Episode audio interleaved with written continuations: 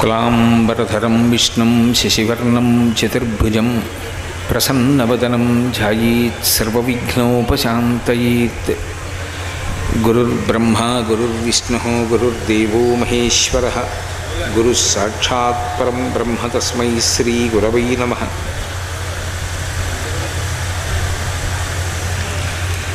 व्यासाय विष्णुरूपाय व्यासूपा विष्णवे नमो वै ब्रह्म ब्रह्मनिधये वासिष्ठाय नमो नमः।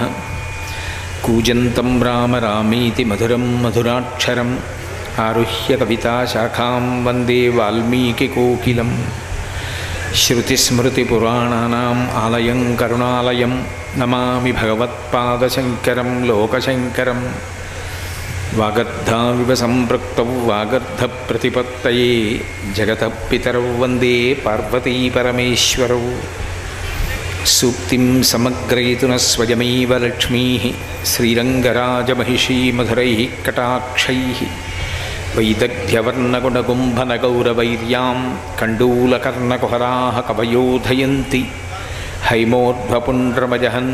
సునాసం మందస్మితం మకరకుండలచారుగండం బింబాధరం బహుళదీర్ఘకృపాకటాక్షం శ్రీవేంకటేశముఖమాత్మనిసన్నిధత్తాం. విమలపటి కమలకుటి పుస్తకరుద్రాక్షశస్తహస్తపుటి కామాక్షి పక్ష్మలాక్షి కలిత విపంచి విభాసి వైరించి మనోజవం మరుతతుల్యవేగం జితేంద్రియం బుద్ధిమతాం వరిష్టం వాతాత్మజం వనరయూధముఖ్యం శ్రీరామదూతం శిరసా నమామి ఆపదామపహర్తారం దాతారం సర్వసంపదాం లోకాభిరామం శ్రీరామం భూయో భూయో నమామ్యహం హరి ఓం పరమేశ్వర స్వరూపైన సభకి నమస్కారం. నేను నిన్న మీతో స్వామి విఘ్నేశ్వరుని యొక్క వైభవం గురించి ప్రస్తావిస్తున్నాను. ఆయనని తిన్నగా ఉద్దేశించి చేసేటటువంటి ప్రార్థనలు కొన్ని ఉంటాయి కొన్ని కొన్ని ఆయనని తిన్నగా ఉద్దేశించి ప్రార్థన చెయ్యకుండా పరమ తేలికగా ఉండేటటువంటి శ్లోకంతో ప్రార్థన చేస్తూ విశేషమైనటువంటి స్థితిలో ఎందరో దేవతల యొక్క అనుగ్రహాన్ని ప్రోది చెయ్యడానికి వీలైనటువంటి రీతిలో సారాంశాన్ని ప్రతిపాదన చేసేటటువంటి శ్లోకములు కొన్ని ఉంటాయి. విఘ్నేశ్వర ప్రార్థన చెయ్యకుండా మనం ఏ కార్యక్రమాన్ని నిర్వర్తించాం? ఆదౌ పూజ్యో గణాధిప అందరికన్నా ముందు పూజింపబడవలసినటువంటి వాడెవరు అంటే విఘ్నేశ్వరుడు. ఎందుచేత అంటే విఘ్నేశ్వర ప్రార్థన అన్న మాట ఎందుకు వస్తుందో అర్థం చేసుకోవాలి. ఆయనని ప్రార్థన చెయ్యకపోతే మనకి ఎందుచేత ఆ రకంగా విఘ్నాలు వస్తాయి అంటే గత జన్మలలో చేసుకున్నటువంటి పాపములు ఏవో ఉంటాయి. ఆ పాపములే ఇవాళ ఒక మంచి పని చెయ్యకుండా విఘ్నంగా అడ్డొస్తాయి. అలా అడ్డొచ్చినటువంటి విఘ్నాన్ని తొలగ తొయ్యాలి అంటే అది కేవలం మన ఒక్కళ్ళ చేతిలో ఉండదు. భగవంతుని యొక్క అనుగ్రహము కలిసి వస్తేనే సాధ్యం అవుతుంది. అప్పుడు విఘ్నేశ్వరుణ్ణి ఉద్దేశించి చేసినటువంటి ప్రార్థన వలన మనకందరికీ కూడా ఆయన అనుగ్రహం కలిగి ఆ విఘ్నములు తొలగిపోతాయి. విఘ్నము అంటే కార్యమును నాశనం చేసేటటువంటి శక్తి. అది తొలగిపోతే కార్యాలని మనం చక్కగా సక్రమంగా అనుకున్న రీతిలో పూర్తి చెయ్యగలుగుతాం. అలా విఘ్నేశ్వరుణ్ణి ఉద్దేశించి చేసేటటువంటి ప్రార్థనకి సంబంధించినటువంటి శ్లోకాలలో ఒకటి శుక్లాంబరధరం విష్ణుం అన్న శ్లోకం లోకప్రఖ్యాతి వహించింది. అలాగే అగజానన పద్మార్కం గజానన మహర్నిషం అన్న శ్లోకం. నిన్న నేను మీతో ఆ శ్లోకం గురించి ప్రస్తావించడం జరిగింది. అది కాకుండా విఘ్నేశ్వరుని యొక్క వైభవాన్ని ఆవిష్కరించగలిగినటువంటిది అసలు విఘ్నేశ్వర సంబంధమైనటువంటి మిగిలిన మూర్తుల యొక్క వైశిష్ట్యాన్ని మనకి చెప్పగలిగినటువంటిది ఒక అద్భుతమైనటువంటి శ్లోకం ఒకటి ఉన్నది. అందులో విఘ్నేశ్వరుణ్ణి ఉద్దేశించి అంటారు శ్రీకాంతో మాతులో యస్య. జననీ సర్వమంగళ జనక శంకరో దేవ. తం వందే కుంజరాననం అంటారు. తం వందే ఈ శ్లోకంలో ధ్యాయేత్ ధ్యానము చేయుచున్నాను అనరు. తం వందే నీకు నమస్కరించుచున్నాను. కుంజరాననం ఏనుగు ముఖము కలిగిన వాడికి నమస్కరించుచున్నాను. ఎవరైనా? అంటే శ్రీకాంతో మాతులో యస్య. మాతుల అంటే మేనమామ అని అర్థం. శ్రీరామాయణం చేస్తూ అయోధ్యకాండలో మహర్షి గచ్చతా మాతుల కులం భరతేన తదానగ శత్రుఘ్నో నిత్యశత్రుఘ్నో ప్రీతి ప్రీతి పురస్కృత అంటారు. నీత ప్రీతి పురస్కృత అని. మాతుల గృహము అంటే మేనమామ గారి ఇల్లు ఈ శ్లోకం దీనితో ప్రారంభమైంది అంటే శ్రీకాంతో మాతులోయస్య. విఘ్నేశ్వరుడి యొక్క మేనమామ గురించి మొదలు పెడుతున్నారు. అసలు నిజంగా చెప్పాలి అంటే మేనమామ గారితో కూడా మొదలు పెట్టలేదు. మేనమామ భార్యతో మొదలు పెడుతున్నారు శ్లోకాన్ని. అదేమిటి? మేనమామ భార్య మేనత్త కాదు అని మేనత్త మొగుడు మేనమామ కాడు అని లోకంలో ఒక సామెత. ఎవరూ కూడా మేనమామ యొక్క భార్యతో స్తోత్రం మొదలు పెట్టరు. కానీ ఇందులో శ్రీకాంతో మాతులో యస్య. ఆయనని ప్రార్థన చేస్తూ శ్రీకాంతుడు అని ప్రారంభం చేశారు. శ్రీకాంతుడు అంటే శ్రీ మహావిష్ణువు ఆయన మాతులో యస్య విఘ్నేశ్వరుడికి మేనమామ. విఘ్నేశ్వరుడికి మేనమామ శ్రీ మహావిష్ణువు ఎందుచేత అయ్యారు? అంటే విఘ్నేశ్వరుని యొక్క తల్లి పార్వతీదేవి. పార్వతీదేవి యొక్క అన్నగారు శ్రీ మహావిష్ణువు అన్నగారు శ్రీ మహావిష్ణువు అని చెప్పాలి అంటే ఎక్కడైనా ఓ సాక్ష్యం ఒకటి ఉండాలి కదా. సాక్ష్యం ఉంటే ఇద్దరూ కలిసి ఒక అమ్మ ఒక నాన్న కడుపున పుట్టారు. అంటే అప్పుడు అన్న చెల్లెళ్ళు అవుతారు.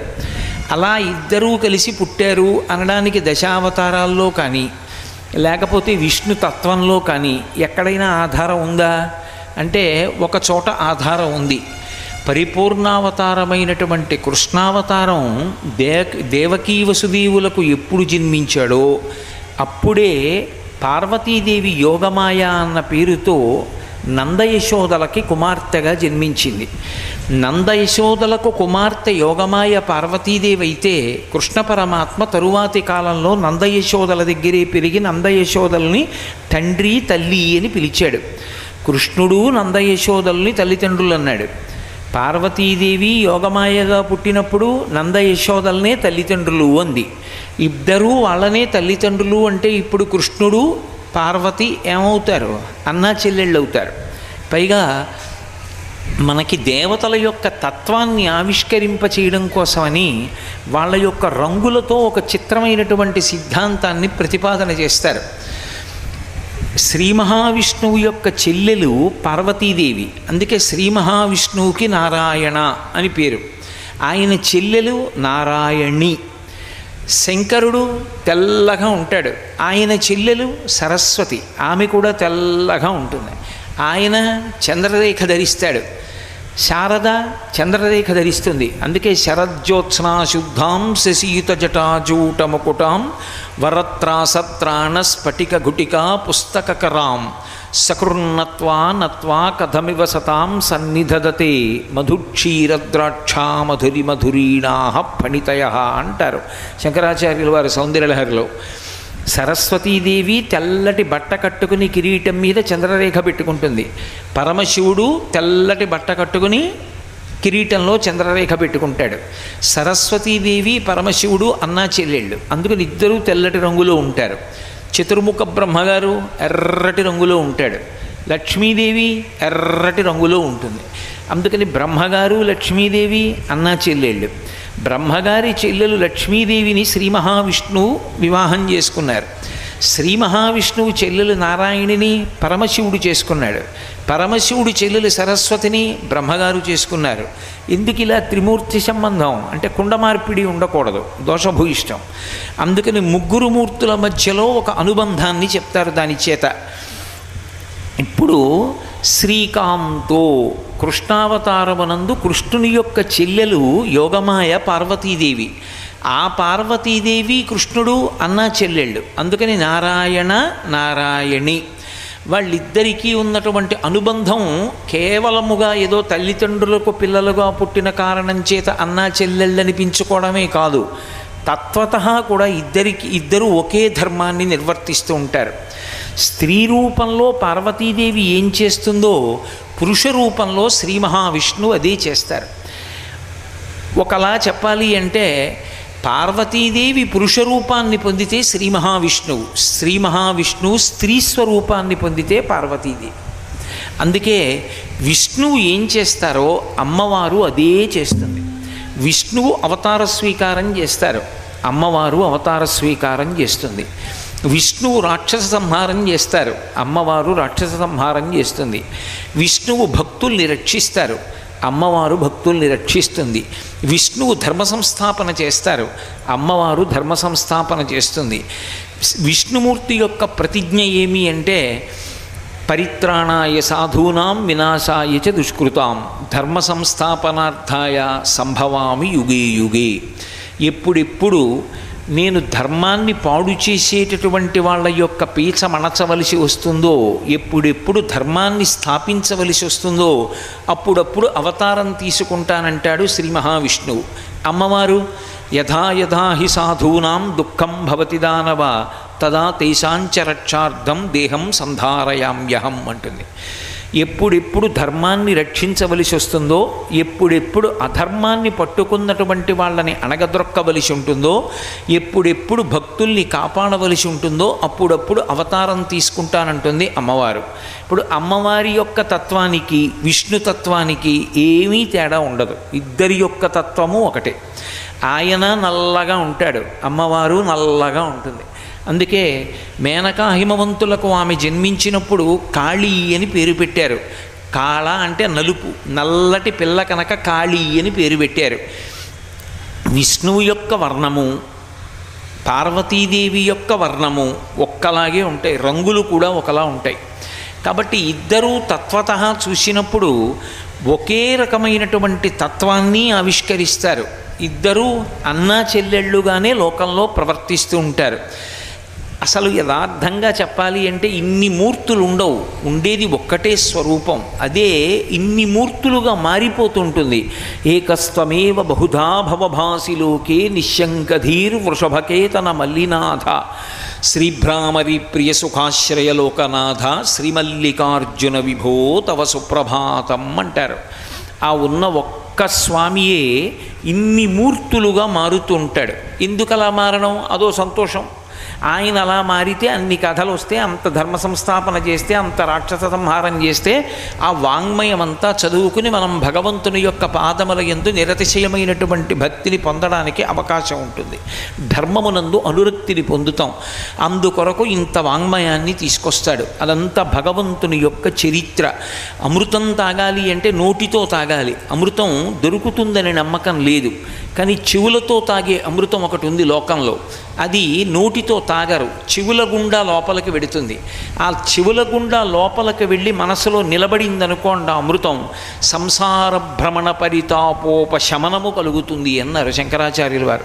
అందుకే ఆయన మాట్లాడుతూ శివానందలహరి గురించి చెప్తూ ఒక మాట అంటారు. ఆ శివుని యొక్క కథలు చెవుల గుండా లోపలికి వెళ్ళాయనుకోండి ఏం జరుగుతుంది ప్రయోజనం? అంటే సంసార భ్రమణ పరితాపోపశమనం వసంతి మచ్చేతో హ్రదభువి శివానందలహరి అంటారు. ఆ చెవుల గుండా వెళ్ళినటువంటి కథలు భగవత్ కథలు ఇలా లోపలికి వెడుతూ ఉంటే ఇక్కడికి వెళ్ళి అవి తటాకంగా నిలబడితే అందులో గురుంకులిడుతున్నవాడెవడో వాడు సంసార భ్రమణ పరితాపోపశమనమును పొందుతాడు. అంటే బయటంతా ఎండాకాలంలో తిరిగి వస్తే ఒళ్ళు వేడిగా ఉంటుంది చికాగ్గా ఉంటుంది చెమట పట్టి తాపంగా ఉంటుంది. చల్లటి నీళ్ళలో స్నానం చేశాడనుకోండి హమ్మయ్య అనిపిస్తుంది. భగవత్ కథలు చెవుల గుండా లోపలికి వెళ్ళి అమృత తటాకంగా నిలబడ్డాయనుకోండి అందులో స్నానం చేస్తే అంటే అది వింటూ ఉంటే స్మరణకి తెచ్చుకుంటూ ఉంటే అది పునర్జన్మని తొలగతోస్తుంది లేదా పునర్జన్మలను తగ్గించేస్తుంది. ఇక ఎక్కువ జన్మలు ఎత్తవలసిన అవసరం లేకుండా భగవంతుడికి దగ్గరైపోతాడు. అందుకే భాగవతంలో అమరేంద్రాదుల కొల్చు భంగి జనులబ్జాక్షు సేవించగా విమల జ్ఞాన విరక్తి ముక్తి నసగున్ వేయేల భూనాథ. తత్కమలాధీశు కథా సుధారస నదీ కల్లోల మాలా పరిభ్రమమెవ్వానికినైనా కర్ణయుగళీ పర్వంబు కాకుండునే అంటారు పోతనగారు. ఆ భగవంతుని యొక్క కథలను వింటున్నటువంటి వాడికి ఇక దేని మీద స్పృహ ఉండదు. ఆ సంతోషంతో భగవత్కథాశ్రవణం చెయ్యగా చెయ్యగా చెయ్యగా చిట్ట చివరికి మళ్ళీ పుట్టవలసినటువంటి అవసరాన్ని విశేషంగా తగ్గించేసుకుని ఆ జన్మలోనన్నా తరించచ్చు లేదా ఉత్తర జన్మలలోనైనా తరించచ్చు. ఇన్ని రూపాలు భగవంతుడు పొందుతాడు అంటే దాని యొక్క ప్రయోజనం ఏమిటి అంటే ఆ వాంగ్మయాన్నంతటినీ కూడా మనం చదువుకుంటే గళంతి శంభోత్వచ్చరిత సరిత కిల్బిషరజో దళంతి ధీకుల్యాహస్సరణిషు పతంతి విజయతాం అంటారు శంకర్లు. అది చెవుల గుండా ఇలా లోపలికి వెడుతుంటే ఆ కథ భక్తి అనబడేటటువంటి అమ్మ శంఖంలో పట్టి లోపల పోస్తున్నటువంటి అమృతమనేటటువంటి పాలు. ఆ పాలు ఎవడు పుచ్చుకుంటున్నాడో వాడు నిరంతరము పరమ ప్రశాంతితో ఆ భగవత్ కథలు వినడం అనేటటువంటి స్పృహయందు భక్తి అనబడేటటువంటి అమ్మ ఒడిలో హాయిగా పడుకుని విశ్రాంతి తీసుకుంటూ ఉంటాడు. అందుకే ఇన్ని రూపాలని పరమేశ్వరుడు స్వీకరించి మనకి ఎన్నోసార్లు ధర్మ ధర్మ సంస్థాపన చేసి ఆయన యందు ధర్మమునందు పూనిక కలగడానికి వీలైన రీతిలో ఆ చరిత్రను మనకి అందజేస్తుంటాడు ఋషుల ద్వారా. కాబట్టి శ్రీకాంతో మాతులో యస్య. ఆ శ్రీ మహావిష్ణువు పార్వతీదేవికి అన్నగారు అందుకని శ్రీకాంతో అంటే ఓ విఘ్నేశ్వర నీ మేనమామ గారు శ్రీ మహావిష్ణువు అని మొదలుపెట్టారు ఆ శ్లోకంలో. నేను అలా చెప్తే అది పరిపూర్ణం కాదు. ఎందుకంటే ఆ శ్లోకాన్ని నిజానికి విష్ణు శబ్దంతో ప్రారంభం చేయలేదు. శ్రీ శబ్దంతో మొదలుపెట్టారు. శ్రీ అన్న అక్షరం ఎవరికి అన్వయం? లక్ష్మీదేవికి అన్వయం. ఎందుచేత? అంటే అందరూ లోకంలో ఆమె యొక్క కడగంటి చూపుని ఆశిస్తారు. లక్ష్మీదేవి యొక్క కటాక్షము కటాక్షము అంటే ఇలా చూస్తే కటాక్షం అనరు. ఇలా చూశారనుకోండి పొట్టి చూపు అంటారు. ఇలా చూస్తే పొడుగు చూపు అంటారు. జ్యోతిష శాస్త్రం వేదానికి కన్ను. జ్యోతిష శాస్త్రం ఏం చేస్తుంది అంటే వేదానికి ఉపాంగమై ఎప్పుడో జరగబోయేదాన్ని ఇప్పుడు చెప్తుంది. అంటే దీర్ఘమైన చూపు చూస్తుంది జ్యోతిషం. అందుకని వేదానికి కన్నుగా ఉంటుంది ఉపాంగంగా. ఇలా చూసిన చూపు పొడుగు చూపు ఇలా చూసిన చూపు పొట్టి చూపు. ఇలా చూస్తే సాధారణం. ఇలా చూస్తూ నేను మధ్య మధ్యలో ఇలా చూసుకుంటున్నాను అనుకోండి అంటే ఇక్కడ ఏదో నాకు ప్రీతిపాత్రమైన వస్తువు ఉందని గుర్తు.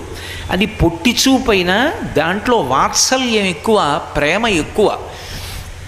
శ్రీ అన్న అక్షరానికి అర్థం ఏంటంటే లోకంలో అందరూ లక్ష్మీదేవి యొక్క కటాక్షాన్ని ఆశిస్తారు. మనం ఆశించడం కాదు పరాశర భట్టర్లు అయితే శ్రీగుణరత్న కోశం చేస్తూ ఒక మాట అన్నారు శ్రియై సమస్త చిరచిత్ విస విధాన వ్యసనం హరీ అంగీకారభిరాలోకై సర్థయన్యై కృతోంజలి ఉల్లాసపల్వవిత పాలిత సప్తలోకి నిర్వాహకోరకిత నేమ కటాక్షలీలాం శ్రీరంగహర్మ్య తలమంగళ దీపరేఖాం శ్రీరంగరాజమహిషీం శ్రియమాశ్రయామహ అన్నారు.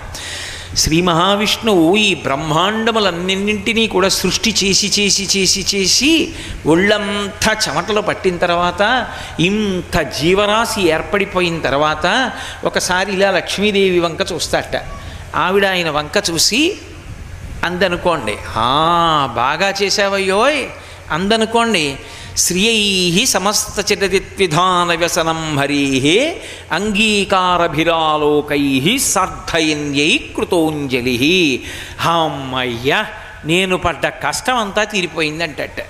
లక్ష్మీదేవి ఇలా అన్నంత మాత్రం చేత అంత కష్టపడేటటువంటి విష్ణువే ఆనందాన్ని పొందుతారు.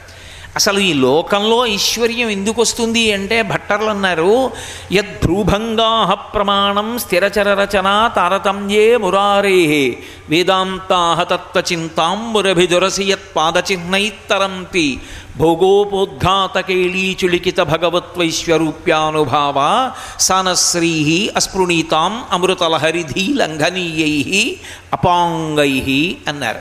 అపాంగై అపాంగై అంటే పొట్టి చూపు ఇలా చూడడం. ఆమె కొడుకు చతుర్ముఖ బ్రహ్మగారు సృష్టికర్త. గత జన్మలో ఒక వ్యక్తి ఏవో కొన్ని పనులు చేశాడు. కొంతకాలం అయిన తర్వాత శరీరం వదిలేశాడు. మళ్ళీ ఆ వ్యక్తిని ఇంకొక శరీరంలోకి పంపాలి.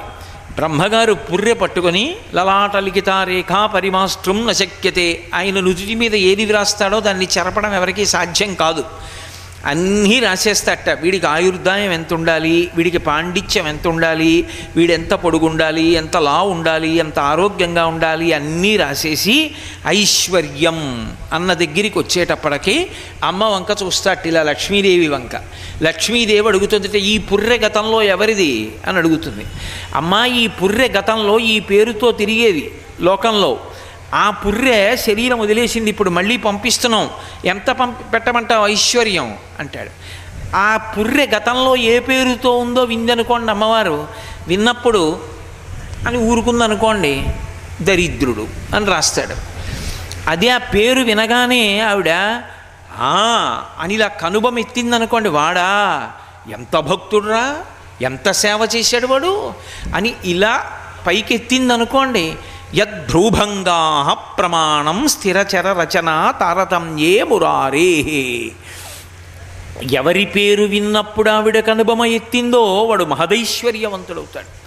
లక్ష్మీస్తథ రథ తురంగ గజేనయుక్తా అంటాడు రావణాసురుడు. ఇంటి ముందు రథాలు ఏనుగులు పెద్ద పెద్ద గుర్రాలు నిలబడి అవన్నీ కూడా ఘీంకారము సకిలింపు చేస్తూ ఉండేటటువంటి పెద్ద ఐశ్వర్యవంతుడవుతాడు.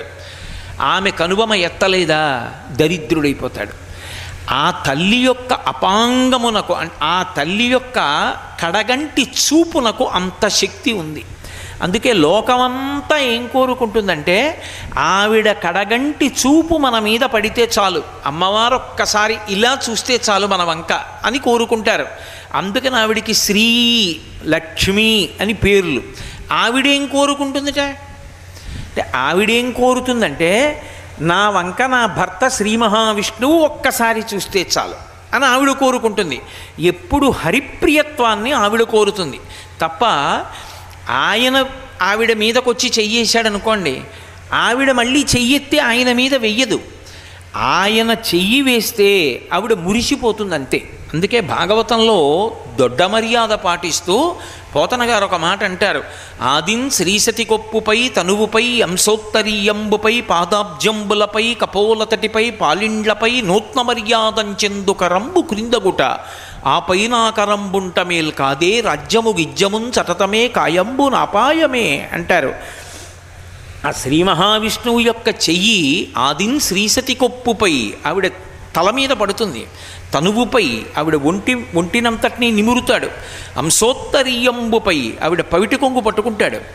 గజేంద్రమోక్షణ సన్నివేశంలో అమ్మవారి యొక్క పవిట పవిటి కొంగు పట్టుకుని తన వెంటన్ సిరిలచ్చి వెంటనవరోధవ్రాతముందాని వెనక పక్షింద్రుడు ధన కౌమోదికి శంఖచక్రణికాయంబును ధజినీకంతుడు తావొచ్చి రొయ్యన వైకుంఠ పురంబునన్ కలుగువా రాబాల గోపాలమున్నని ఆయన కొంగు పట్టుకుని వెళ్ళిపోతుంటే లక్ష్మీదేవి ఆయన వెంట వెళ్ళిపోలా?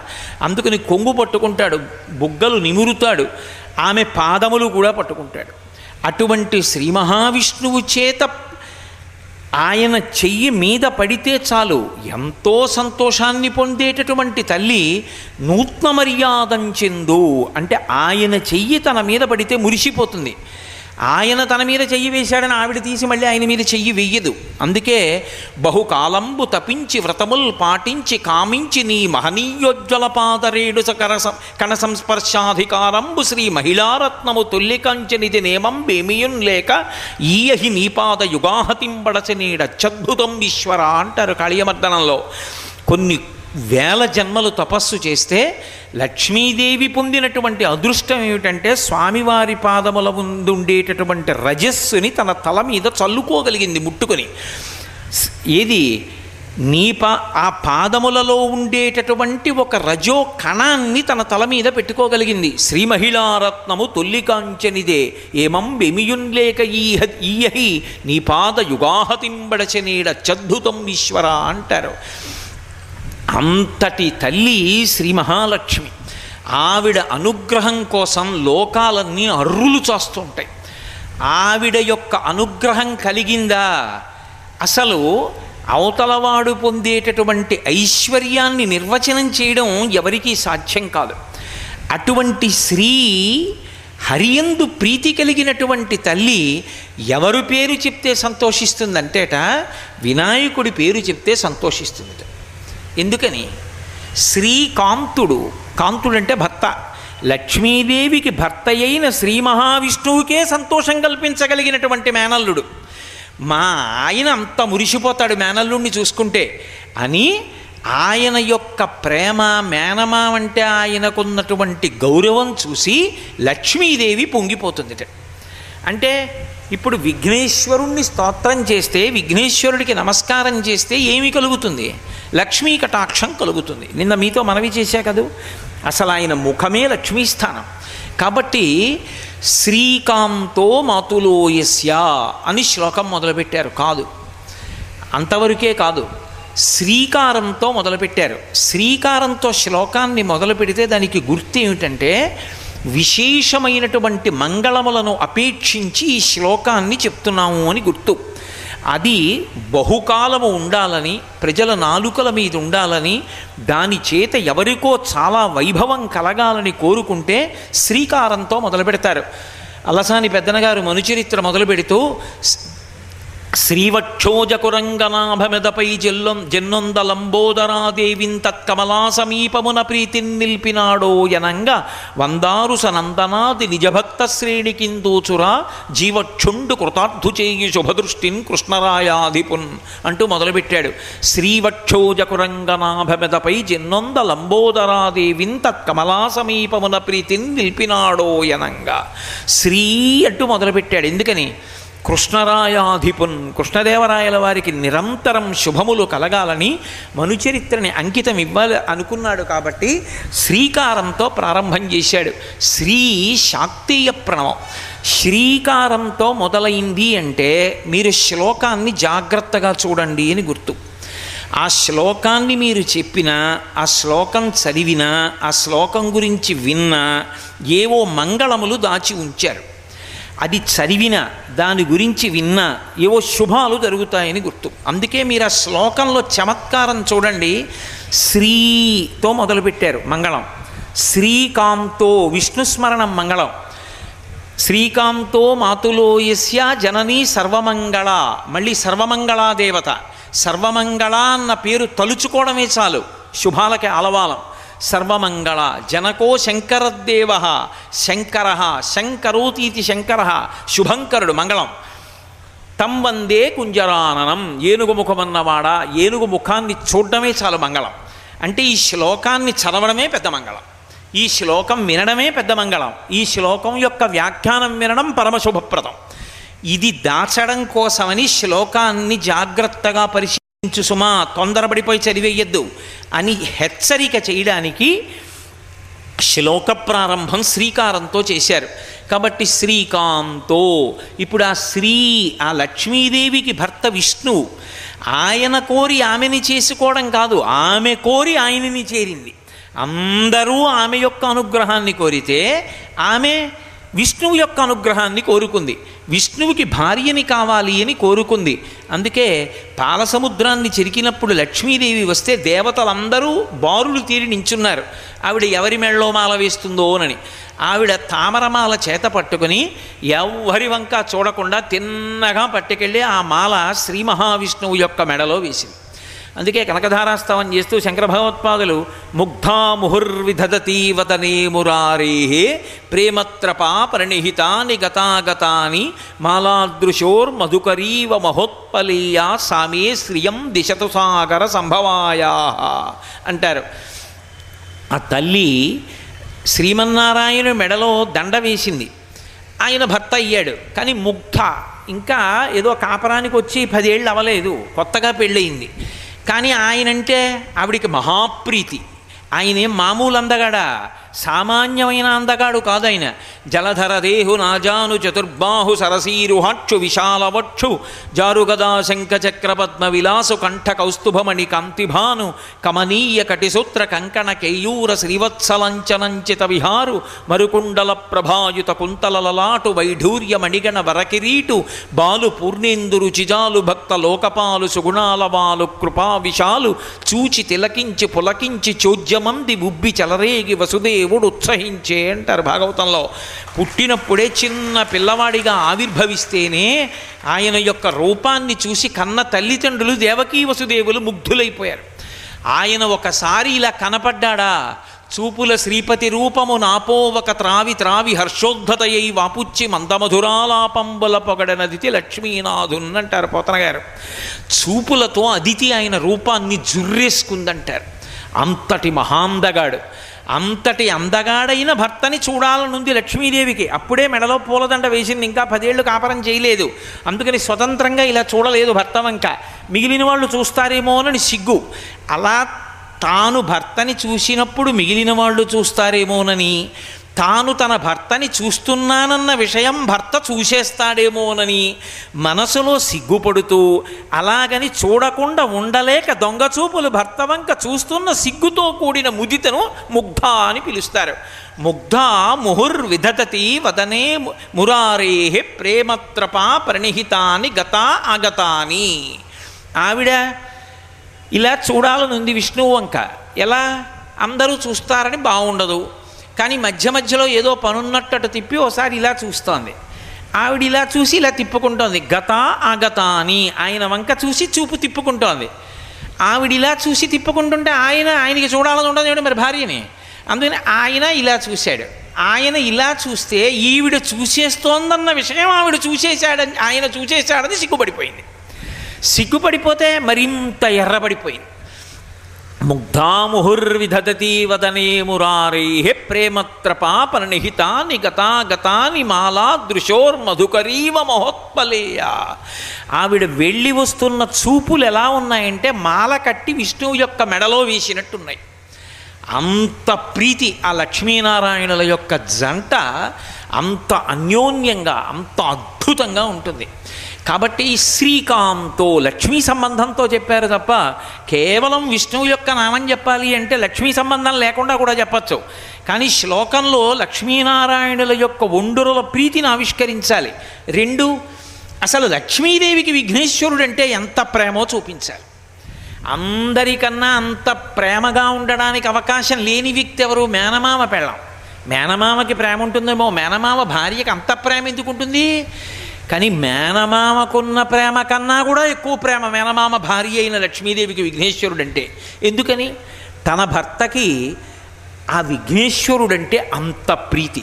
విఘ్నేశ్వరుడికి మేనమామంటే అంత గౌరవం. అందుకే శ్రీకాంతో ఆ శ్లోకంలో ప్రారంభం చేయడంలో అంత గాంభీర్యం ఉంది.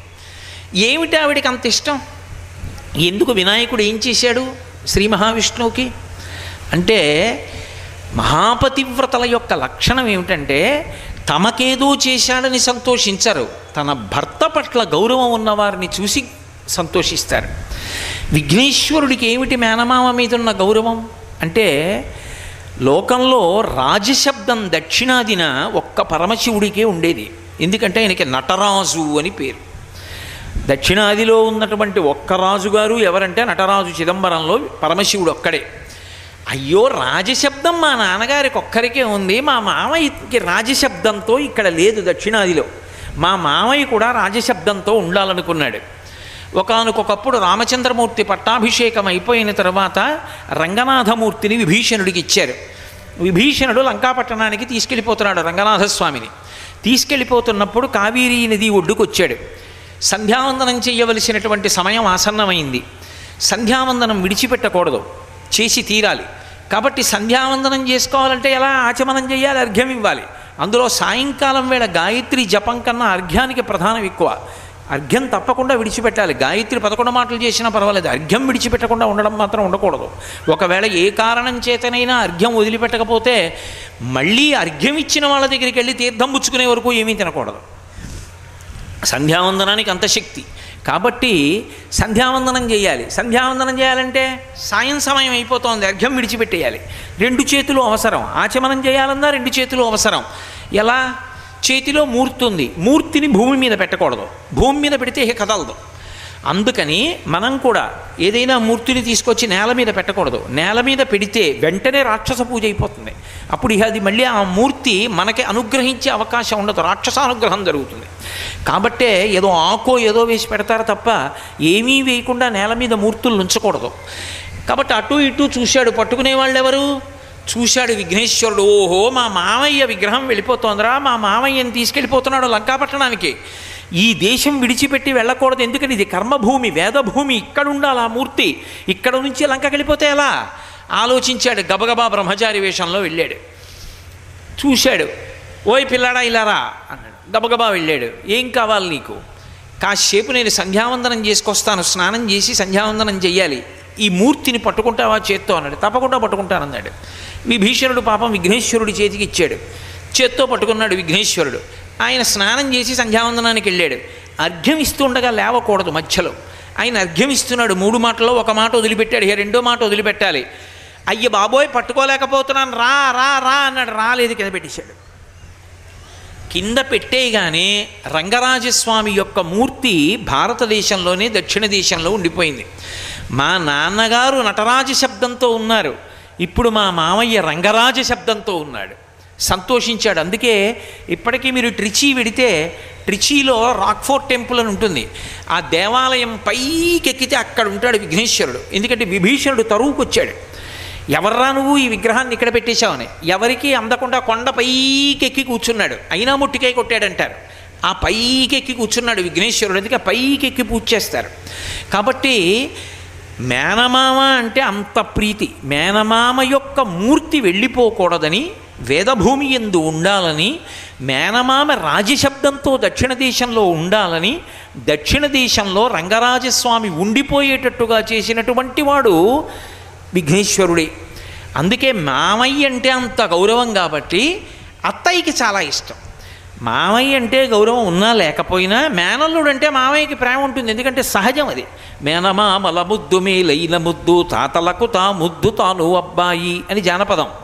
తాతకి కొడుకు కన్నా మనవడంటేనే ఎక్కువ ప్రీతి. మనవలు పుట్టిన తర్వాత తెలుస్తుంది ఆ విషయం. అప్పటి వరకు అలా ఉంటుందా అనిపిస్తుంది. మనవలు పుట్టాక ఓహో ఇది నిజం సుమా అనిపిస్తుంది. కొడుకుని తలుచుకున్న కన్నా కూడా మనవల్ని తలుచుకుని మురిసిపోతూ ఉంటాడు తాతగారు. మేనమామ మేనమామల ముద్దు మేలైన ముద్దు మేనమామ ముద్దులో కల్మషం ఉండదు.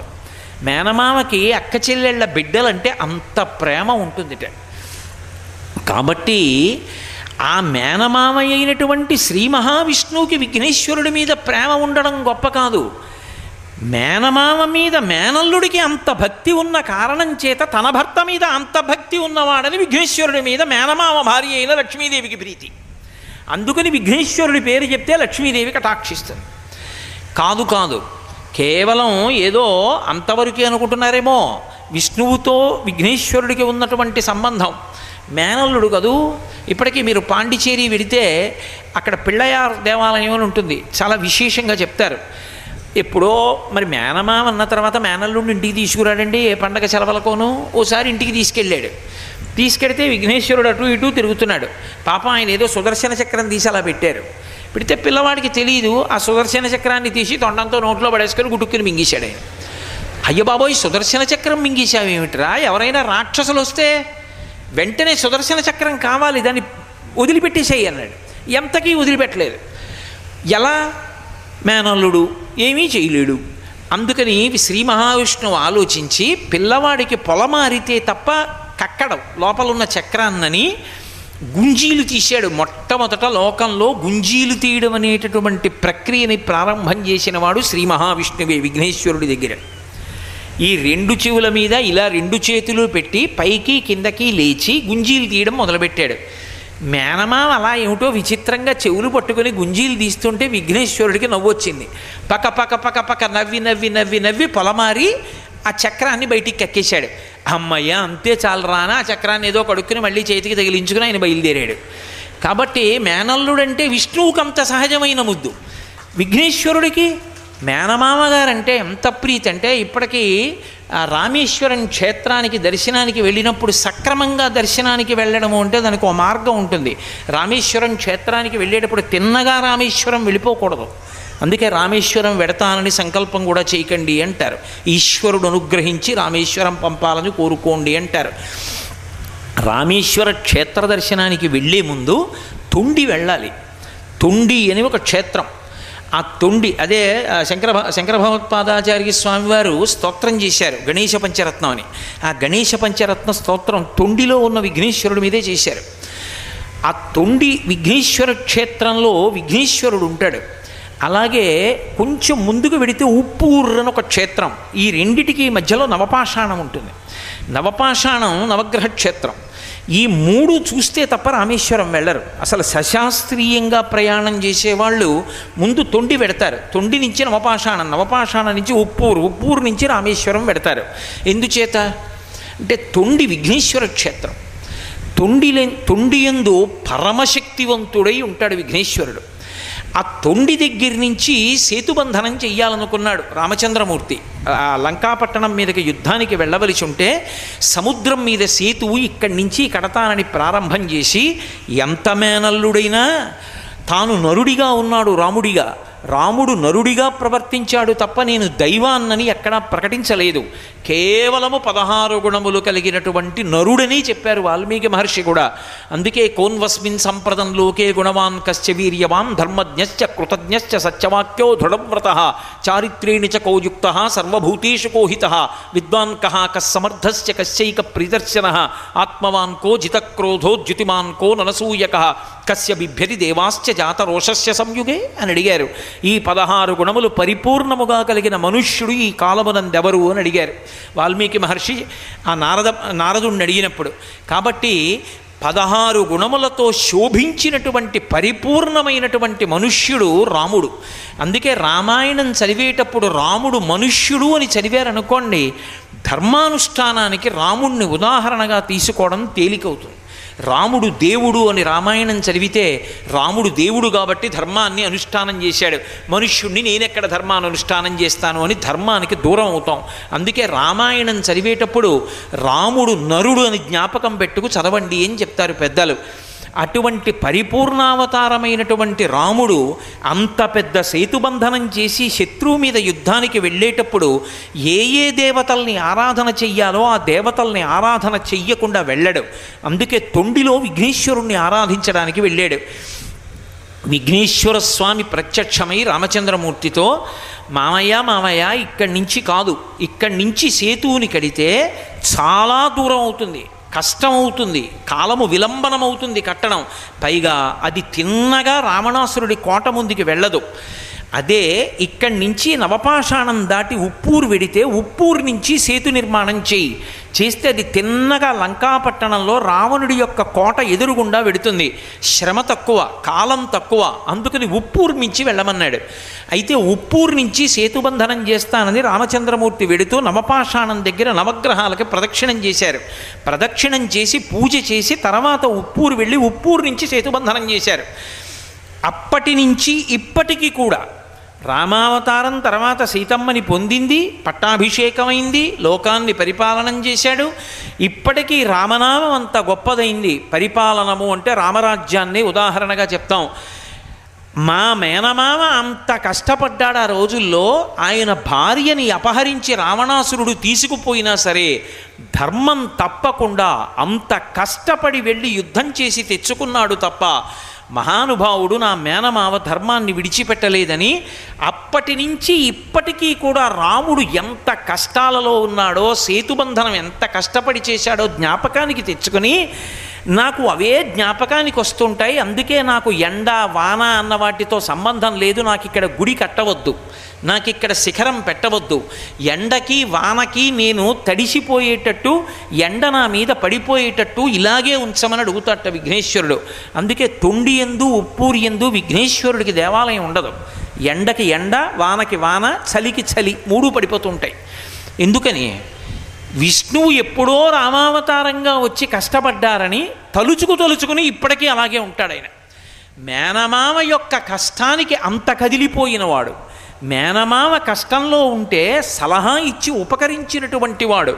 అందుకే మేనమామ పట్ల అంత భక్తి గౌరవము ఆదరబుద్ధి కలిగినటువంటి వాడు. ఇన్ని కలిగినవాడు కాబట్టే లక్ష్మీదేవికి విఘ్నేశ్వరుడంటే అంత ప్రీతి. మా ఆయనంటే అంత ప్రేమ ఈ మేనల్లుడికి. క- ఆవిడ మహాపతివ్రత నిత్యానపాయని అసలు ఆయన్ని విడిచిపెట్టి ఉండదు ఆవిడ. అంతటి మహాపతివ్రత. అందుకు కదూ గోపరాజు గారు దాశరథీ శతకం చేస్తూ శ్రీరమ సీతగాగ నిజసేవక బృందము వీరవైష్ణవాచార జనంబుగాగ విరజానది గౌతమిగాగ వికుంఠమున్నారయ భద్రశైల శిఖరగ్రముగాగ వసించు చేతనోద్ధారకుడైన విష్ణుడవు దాశరథి కరుణాపయోనిధి అంటారు. శ్రీరమ సీతగాగ ఆయన ఎప్పుడైనా అవతార స్వీకారం చేసి భూమండలం మీదకు వస్తే ఆయన్ని విడిచిపెట్టి ఉండలేక నిత్యానపాయనైనటువంటి అమ్మవారు కూడా కదిలి ఏదో ఒక రూపాన్ని తీసుకుని వెంట వస్తుంటే కాబట్టి ఆ తల్లి ఒకనాడు శ్రీ మహావిష్ణువు రామచంద్రమూర్తిగా ఈ భూమండలం మీదకి అవతరిస్తే తాను కూడా సీతామహాలక్ష్మి అన్న పేరుతో అవతరించి అయోనిజగా పుట్టి నరకాంతగా పతివ్రతగా రామచంద్రమూర్తి ఇల్లాలుగా ప ప్రవర్తించి మహాపతివ్రత ధర్మాన్ని లోకానికి ఆవిష్కరించి చూపించింది. అటువంటి తల్లి భర్త పట్ల అంత ప్రీతి కలిగినటువంటి తల్లి అంతటి మహాపతివ్రత ఆమె తన భర్త పట్ల అంత ప్రేమ కలిగినటువంటి మేనల్లుడి పట్ల ప్రీతి ఎందుకు కలిగి ఉండదు? అందుకే విఘ్నేశ్వరుడికి నమస్కారం చేస్తే పరమప్రీతిని పొందుతుంది లక్ష్మీదేవి. ఆయనకి నమస్కరించారా లక్ష్మీ కటాక్షం కలుగుతుంది. లక్ష్మీ కటాక్షానికి విఘ్నేశ్వరుడికి సంబంధమేమి అన్న విషయాన్ని ఆ అయోమయాన్ని తొలగదోయగలిగినటువంటి ఇతివృత్తములు విష్ణువుతో విఘ్నేశ్వరుడికి ఉన్న సంబంధాన్ని ఆవిష్కరిస్తాయి పురాణాలు. అసలు నేను మీతో ఒక పరమసత్యం చెప్పాలంటే విఘ్నేశ్వరుని యొక్క చవితి నాడు చదవవలసినటువంటి కథ అంటూ ఏదైనా ఉంటే శమంతకోపాఖ్యానం ఒకటే. మీరు విఘ్నేశ్వరోత్పత్తి చదివారా చదవలేదా? ఆయన భూమికి ప్రదక్షిణం చేసిన విషయం చదివారా చదవలేదా? ఆయన విఘ్నాధిపత్యం పొందిన విషయం మీరు చదివారా చదవలేదా? వీటితో సంబంధం లేదు. సంబంధం అంతా ఎక్కడ అంటే కేవలంగా శ్రీకృష్ణ పరమాత్మకి విఘ్నేశ్వరుడికి ఉన్న సంబంధంతో కూడుకున్న శమంతకోపాఖ్యానాన్ని ఒక్కదాన్నే చదవాలి. ఎందుకని? కథ చదవండి అంటే ఎక్కడెక్కడవో శివమహాపురాణంలోనివి ఇంకో దాంట్లోవి తెచ్చి చదివారా చదవలేదా అని అడగలేదు కల్పంలో. చదివితే తప్పని నేను చెప్పట్లేదు కానీ చదివి తీరవలసినది మాత్రం శమంతకోపాఖ్యానం. శమంతపో శమంతకోపాఖ్యానం ఎవరితో సంబంధం? ఒక్క కృష్ణుడితోటే సంబంధం. అందులో పార్వతీదేవి సంబంధం కానీ పరమశివునితో సంబంధం కానీ ఎక్కడా లేదు. మీరు శమంతకోపాఖ్యానాన్ని యథార్థంగా చదివితే విష్ణు పురాణంలో పరాశర మహర్షి అందించారు వేదవ్యాసుడి తండ్రి. పరాశర మహర్షి ఈ లోకానికి చేసినటువంటి మహోపకారాలు రెండు. ఒకటి విష్ణు పురాణాన్ని ఇచ్చారు. ఆ విష్ణు పురాణమే భాగవతానికి ఆధారమైంది. రెండవది వేదవ్యాసుణ్ణి ఈ లోకానికి అందించాడు. అటువంటి పరాశర మహర్షి చేత రచింపబడినటువంటి విష్ణు పురాణం వ్యాసుని చేత రచింపబడినటువంటి స్కాంద పురాణం శమంతకోపాఖ్యానానికి ఆధారాలు. నిజానికి శ్రీకృష్ణుడు ఎందుచేత నీలాప నిందలు పొందవలసి వచ్చింది అంటే ప్రసేనుడితో కలిసి ఆయన వేటకి వెళ్ళాడు. సత్రాజిత్తు సూర్యుడి యొక్క అనుగ్రహంతో శమంతకమణిని సంపాదించాడు. సంపాదించినటువంటి శమంతకమణి రోజు బంగారం ఇస్తుంది. బంగారం ఒకటే కాదు దానికి లక్షణం ఉంది. అది ఎక్కడ ఉంటుందో అక్కడ దుర్భిక్ష ఉండదు అనావృష్టి ఉండదు అతివృష్టి ఉండదు ఈతి బాధలు ఉండవు వ్యాధులు ఉండవు అగ్ని సంబంధమైన ఉపద్రవాలు ఉండవు అకాల మరణాలు ఉండవు. కానీ శమంతకమణిని ధరించాలి అంటే అంతఃశౌచము బహిశౌచము రెండు ఉండాలి. మనసు శౌచంతో ఉండాలి. ఏ విధమైనటువంటి అపవిత్ర భావనలు ఉండకూడదు. పైకి శరీరం అపవిత్రమై ఉండకూడదు. ఆ సత్రాజిత్తు శమంతకమణిని ధరించి వస్తుంటే సూర్యుడు వస్తున్నట్లుగా అనిపించింది. కృష్ణ భగవానుడు పిలిచన్నాడు ఆయన తలుచుకుంటే ఇవ్వలేడు శ్రీహప్పతి లోకానికి మార్గదర్శనం చేయడానికి దేశాభ్యున్నతి కొరకు ఆ మణిని నువ్వు తీసుకెళ్ళి ఉగ్రసేనుడికి ఇవ్వయా అది పెట్టే బంగారంతో దేశాభివృద్ధి చేస్తాడు మహారాజు అన్నాడు. కృష్ణుడు అడిగాడు అసలే చిన్నతనం నుంచి వెన్న దొంగ అని పేరు తన దగ్గర మణి ఎత్తుకుపోతాడేమోనని కృష్ణుడి పట్ల అపవిత్రమైన భావన చేశాడు సత్రాజిత్తు. చేసి మణిని పట్టుకెళ్ళి తన తమ్ముడు ప్రసేనుడికి ఇచ్చాడు ఎందుకైనా మంచిది వీడు జాగ్రత్తగా ఉంచుతాడని. ప్రసేనుడు వేటకి బయలుదేరాడు. ప్రసేనుడితో కృష్ణుడు కూడా వెళ్ళాడు. అది భాద్రపద మాసం భాద్రపద మాసంలో వచ్చినటువంటి శుక్లపక్ష చవితి ప్రదోష వేళ ఈ ప్రసేనుడు శరీర శోధనకి వెళ్ళాడు. శరీర శోధన అంటే మూత్ర విసర్జన చేయడం. మూత్ర విసర్జన చేశాడు అరణ్యంలో కాళ్ళు కడుక్కోవడానికి అవకాశం లేదు. మూత్ర విసర్జన చేసి కాళ్ళు కడుక్కోకుండా చేతులు కడుక్కోకుండా ఆచమనం చేయకుండా కనీసంలో కనీసం కాళ్ళు కడుక్కోకపోతే అపవిత్రత వస్తుంది శరీరానికి. వాడు ఉత్తమ కర్మలకు పనికిరాడు. అది అపవిత్రత వస్తుంది కాబట్టి ఏ పవిత్రమైనటువంటి చోటుకి ఇక అంగీకరింపబడడం. ఈ మధ్యనే నేను ఆ కరీంనగర్ జిల్లాలో మంధని దగ్గర ఒక నృసింహక్షేత్రానికి వెళ్ళాను. అందులో ఏమిటంటే శరీరానికి అపవిత్రత ఉంటే నరసింహస్వామి వారు గడప దాటి లోపలికి రానివ్వరు. ఒక వ్యక్తి అప్పటిదాకా పూజ చేసుకుని బయటికి వెళ్ళి మూత్ర విసర్జన చేసి కాళ్ళు కడుక్కోకుండా లోపలికి రాబోయేట. అంతే వెనక్కి విరుచుకు పడిపోయాడు. ముఖం మీద నీళ్ళు చల్లి లేపి ఏం జరిగిందంటే మూత్ర విసర్జన చేశాను లోపలికి రాబోయానన్నాడు. కాళ్ళు కడుక్కున్న తర్వాత లోపలికి వెళ్ళగలిగాడు. కాబట్టి కాళ్ళు కడుక్కోకపోతే శౌచ్యం ఉండదు. ఆ ప్రసీనుడు మూత్ర విసర్జన చేసి కాళ్ళు కడుక్కోలేదు. కడుక్కోకుండానే శమంతకమణిని ఒంటి మీద ఉంచుకున్నాడు. అలా అపవిత్రత ఉంది కాబట్టి ఇప్పుడు చంపేస్తుంది శమంతకమణి. అందుకని సింహం వచ్చి ప్రసేనుడిని చంపేసింది. అది ప్రదోష వేళ చీకటి పడిపోయింది. కనపడలేదు ప్రసేనుడు. చీకట్లో ఏం వెతుకుతానని కృష్ణుడు ఇంటికి వెళ్ళిపోయాడు. ప్రదోషవేళలో ప్రసేనుడి కోసమని తలెత్తి చూస్తుండడంలో ఆకాశంలో చంద్రుడు కనబడ్డాడు. ఆ చంద్రుడు కనబడ్డాడు కాబట్టి నీలాపనిందలు కృష్ణుడికి రావాలి ఇప్పుడు. పాపం ఆయన ఇంటికి వెళ్ళిపోయాడు. నిన్నని అడిగాడు మణి ఇవాళ ఇవ్వలేదు. అందుకని చెప్పేసి నా తమ్ముణ్ణి ఆయనే చంపేశాడన్నారు. మరునాడు ప్రసేనుడి యొక్క బంధువులందరినీ వెంట పెట్టుకొని కృష్ణ పరమాత్మ అరణ్యంలోకి వెళ్ళారు. ఎన్ని ఎంత చమత్కారం అనుకుంటున్నారు? శ్రీకృష్ణ అవతారంలో బహుశः శమంతకోపాఖ్యానంలో ఆయన పడినన్ని కష్టాలు ఏ విషయంలోనూ పడలా. తీరా వెళ్ళాడు. వెళ్ళేటప్పటికి ప్రసేనుడి గుర్రం చచ్చిపోయింది. ఎముకలు మాత్రమే ఉన్నాయి. ప్రసేనుడు లేడు. ప్రసేనుడి ఎముకలు ఉన్నాయి ప్రసేనుడి యొక్క ఆభరణాలన్నీ ఉన్నాయి. శమంతకమణి లేదు. కృష్ణుడు అన్నాడు ఇది బహుశ ఏదో క్రూర మృగం తినేసింది మాంసం అంతా అందుకే ఎముకలు ఉన్నాయన్నాడు అంటే వచ్చిన వాళ్ళు అన్నారు కృష్ణుడి మీద అనుమానం కదూ ప్రసేనుడి బంధువులకి సత్రాజిత్తు బంధువులకి? అవునులే నిన్న రాత్రి నువ్వు చంపేసి శమంతకమని ఎత్తుకుపోయావు అందుకే అది ఒక్కటే లేదు. మిగిలిన నగలు ఉన్నాయి నువ్వు చంపి వెళ్ళిపోయావు రాత్రి సింహం తినేసింది. చంపింది మాత్రం నువ్వే. అమ్మ బాబోయ్ ఎలా ఈ నీలాపనింత తప్పించుకోవడం? మళ్ళీ బయలుదేరాడు. గుర్రపు అడుగుజాడల దగ్గర సింహపు అడుగుజాడలు కనపడ్డాయి. ఇదిగో సింహం చంపింది. అని సింహం వెంట బయలుదేరాడు. మేం చెప్తున్నది అదే సింహమే వచ్చి తినేసింది చంపింది నువ్వు అన్నారు. సింహం అడుగుజాడల వెంట పెడితే భల్లూకం అడుగుజాడలు కనబడ్డాయి. భల్లూకం అడుగుజాడలు పట్టుకుని పెడితే ఓ గుహలోకి వెళ్ళాడు. గుహలోకి వెళ్ళడానికి కటిక చీకటి కాంతేది నీలమణి. ఆయన దేహకాంతి ఆయనకి దీపమైంది. కృష్ణం వందే జగద్గురుం. ఆ గుహలోకి వెళ్ళాడు. ఓ మంచి యవ్వనంలో ఉన్న పిల్ల ఓ పిల్లవాణ్ణి ఆ ఊయలలో పడుకోబెట్టి ఊపుతోంది. దాని మీద శమంతకమణి కట్టుంది. ఆ ఊయలలో ఉన్న పిల్ల చంటి పిల్లని ఎందుకు పెళ్ళి చేసుకుంటాడండి కృష్ణుడు? ఏం చేసుకుంటాడు పెళ్ళి చేసుకుని? ఆ పిల్లని పెళ్ళి చేసుకున్నాడని రాయకూడదు. ఆ ఊయలలో ఉన్న పిల్లవాడు జాంబవంతుడి కొడుకు వాడి పేరు సుకుమారుడు. యవ్వనంలో ఉండి ఊయల ఊపుతున్న పిల్ల దాది కాదు ఆమె జాంబవతి జాంబవంతుని కూతురు. విష్ణు పురాణంలో పరాశర మహర్షి స్పష్టంగా చెప్పారు ఆమె కృష్ణుణ్ణి చూసింది గుహలోకి వస్తుండగా చూస్తూనే ఆయన ముగ్ధమోహన రూపం చూసి ఆకర్షింపబడింది. ఆకర్షింపబడి అమ్మ బాబోయ్ తెలియక వచ్చేస్తున్నాడు ఇంత అందంగా ఉన్నాడు. పరపురుషుడు లోపలికి వచ్చాడని తెలిసిందా? నిద్రపోతున్న మా నాన్న లేచొస్తాడు జాంబవంతుడు. లేచొచ్చాడా? యుద్ధం చేశాడు చేస్తాడు. చేస్తే ఈయన్ని చంపేస్తాడేమో. ఇంత అందంగా ఉన్నాడు. బహుశ శమంతకమణి కోసమే వస్తున్నాడు. ఈ మణి ఇక్కడికి ఎలా వచ్చిందో నేను ఈయనకి చెప్తున్నట్టుగా కాకుండా పాట పాడతాను. పాట ద్వారా గ్రహిస్తాడని ఆవిడంది సింహప్రసేనమవధీహి. సింహో జాంబవతాహత సుకుమారకమారోధీ తవ హ్యేషా శమంతక అంది. సుకుమారక అంటే ఓ పిల్లాడా? ఆ ఉయ్యాల్లో పడుకున్న తమ్ముడు. వాణ్ణి చూసింది సింహ ప్రసేనమవధీహి సింహం ప్రసేనుణ్ణి చంపింది. ప్రసేనుణ్ణి జాంబవంతుడు చంపాడు. జాంబవంతుడు శమంతకమణి తెచ్చాడు.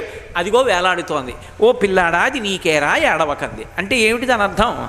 పిల్లాడికి అర్థమవుతుంది చంటి పిల్లాడికి. వచ్చిన కృష్ణుడికి చెప్పాలని. నాన్నకి తెలియకూడదు చెప్తున్నట్టు. ఏడుస్తున్న పిల్లాడికి మణిని చూపించి చెప్తున్నట్టు పాట పాడింది. లేచి రానే వచ్చాడు జాంబవంతుడు. వచ్చాడు యుద్ధం ప్రారంభమైంది. ఇరవై ఒక్క రోజులు జరిగింది. అప్పుడు అర్థమైంది. గత జన్మలో రామచంద్రమూర్తిని యుద్ధం వరమడిగాడు. యుద్ధం కూడా కాదు యథార్థానికి. కౌగిలించుకుంటానని అడిగాడు. హనుమకొక్కరికే కటాక్షించారు. నీ శరీర ఆలింగనం కావాలి ఇంత అందంగా ఉంటావు కదా పుంసాం మోహన రూపాయ పుణ్యశ్లోకాయ మంగళం. రామా నిన్ను కౌగిలించుకుంటానన్నాడు. ఈ జన్మలో ఆ సుఖం ఆ ఆలింగనం ఒక్క సీతమ్మకే. పర పరులకు ఇవ్వను వచ్చే అవతారంలో నీ ముచ్చట తీరుస్తానన్నాడు. బ్రహ్మగారు ఎంత ఆయుర్దాయమో జాంబవంతుడు అంత ఆయుర్దాయం. ఆయన ఆవలింతలోంచి పుట్టాడు. అందుకని ఆయన ఏం చేశాడు? ఇప్పుడు జాంబవంతుడిగా ఉన్నాడు. ఆయన కోరిక తీర్చడానికి రాముడు కృష్ణుడిగా ఇప్పుడు వచ్చాడు. ఇరవై ఒక్క రోజులు యుద్ధం జరిగింది. బలం తగ్గిపోతుంటే జాంబవంతుడికి అర్థమైంది ఈయన రాముడు రా అని. స్తోత్రం చేసి శమంతకమణిని ఇచ్చాడు తన కూతురిని జాంబవతిని ఇచ్చాడు. ఊయల ఊపుతున్న యవ్వనంలో ఉన్న పిల్ల పసిపిల్ల కాదు. మళ్ళీ బాగా జ్ఞాపకం పెట్టుకోండి ఆ విషయం. ఈ పిల్లని తీసుకుని శమంతకమణిని తీసుకుని ఇంటికి వెళ్ళాడు. సత్రాజిత్తుకి ఇచ్చేశాడు మణి. ఆయన అన్నాడు ఎందుకు లేవయా నాకు ఇది నాకున్నది ఒక్క కూతురు. ఈ కూతురుని ఎవరికి ఇచ్చి పెళ్ళి చేస్తానో? అల్లుడికే కదా ఆస్తి వెళ్ళిపోతుంది. ఈ సత్యభామని నీకు ఇచ్చి పెళ్ళి చేసేస్తాను. దీనితో పాటు శమంతకమణిని ఇస్తాను. ఈ కన్యామణిని శమంతకమణిని రెండింటిని గోపాలమణి తీసుకుపో అన్నాడు. ఆయన అన్నాడు మామా మామా నువ్వు నాకు పిల్లని ఇచ్చిన తర్వాత ఎప్పటికైనా ఆస్తి నాదేగా. ఇప్పుడు ఎందుకు లేని నీ దగ్గరే ఉంచుకోని శమంతకమణిని తెలిసాడు కానీ కృష్ణుడు దొంగ తన దగ్గర మణిని ఎత్తుకుపోతాడేమో అన్న అంత శౌచము లేని స్థితి ఒకటి ఉంది కదూ సత్రాజిత్తుకి? ఈలోగా లక్క ఇంట్లో పాండవులు కుంతీదేవి కాలి చనిపోయారని వార్త వచ్చింది. లేదు వాళ్ళు క్షేమంగా ఉన్నారని కృష్ణుడికి తెలుసు. లౌకిక మర్యాద ఒకటి ఉంటుంది. కృష్ణుడు ఒక్కడు వెళ్ళలేదనుకోండి అతను ఒకడు రాలేదు పరామర్శకంటారు. ధృతరాష్ట్రుడు దొంగేడు పేరుస్తుంటే ఓదార్చడానికి వెళ్ళాడు. ఈలోగా ఇక్కడ అక్రూరుడు సుధన్వుడు మొదలైనటువంటి వాళ్ళు ఈ సత్యభామని పెళ్ళి చేసుకోవాలి అని ప్రయత్నం చేశారు. ప్రయత్ అక్రూరుడు కృతవర్మ సుధన్వుడు వీళ్ళు ముగ్గురు అడిగారు సత్రాజిత్తుని పిల్లనిమ్మని. ఆయన అన్నాడు మీ ముగ్గురులో ఎవరికోళ్ళకి ఇస్తాను అలా ఆగండి అన్నాడు. అకస్మాత్తుగా కృష్ణుడికి ఇచ్చి పెళ్ళి చేసేశాడు. ఆ శమంతకమణిని తెచ్చి ఇచ్చాడు అయ్యో పాపం నింద వేశానే అని. వీళ్ళ ముగ్గురు కక్ష పెట్టుకున్నారు. కృష్ణుడు ఊళ్ళో లేడు హస్తినాపురానికి వెళ్ళాడు ధృతరాష్ట్రుడి దగ్గరికి. ఆ సుధన్వుణ్ణి పిలిచి రచ్చగొట్టారు. వాడు అమాంతం వెళ్ళి ఆ సత్రాజిత్తుని సంహరించి శమంతకమణ్ణి తెచ్చి అక్రూరుడి దగ్గర పెట్టాడు. తప్పు చేసేయడం తేలిక. తర్వాత ఏమవుతుందో గుర్తొచ్చేటప్పటికి భయం వేసింది. కృష్ణుడు వచ్చేస్తాడు. అక్కడ ఉండిపోతాడు. ఏమిటి? హస్తినాపురంలో. కృష్ణుడు వస్తే చంపేస్తాడని శమంతకమణి వదిలి పారిపోవడం మొదలెట్టాడు. కృష్ణుడు రానే వచ్చాడు. సత్యభామ ఏడుస్తూ చెప్పింది. అయ్యో మా నాన్నగారిని చంపేశారు.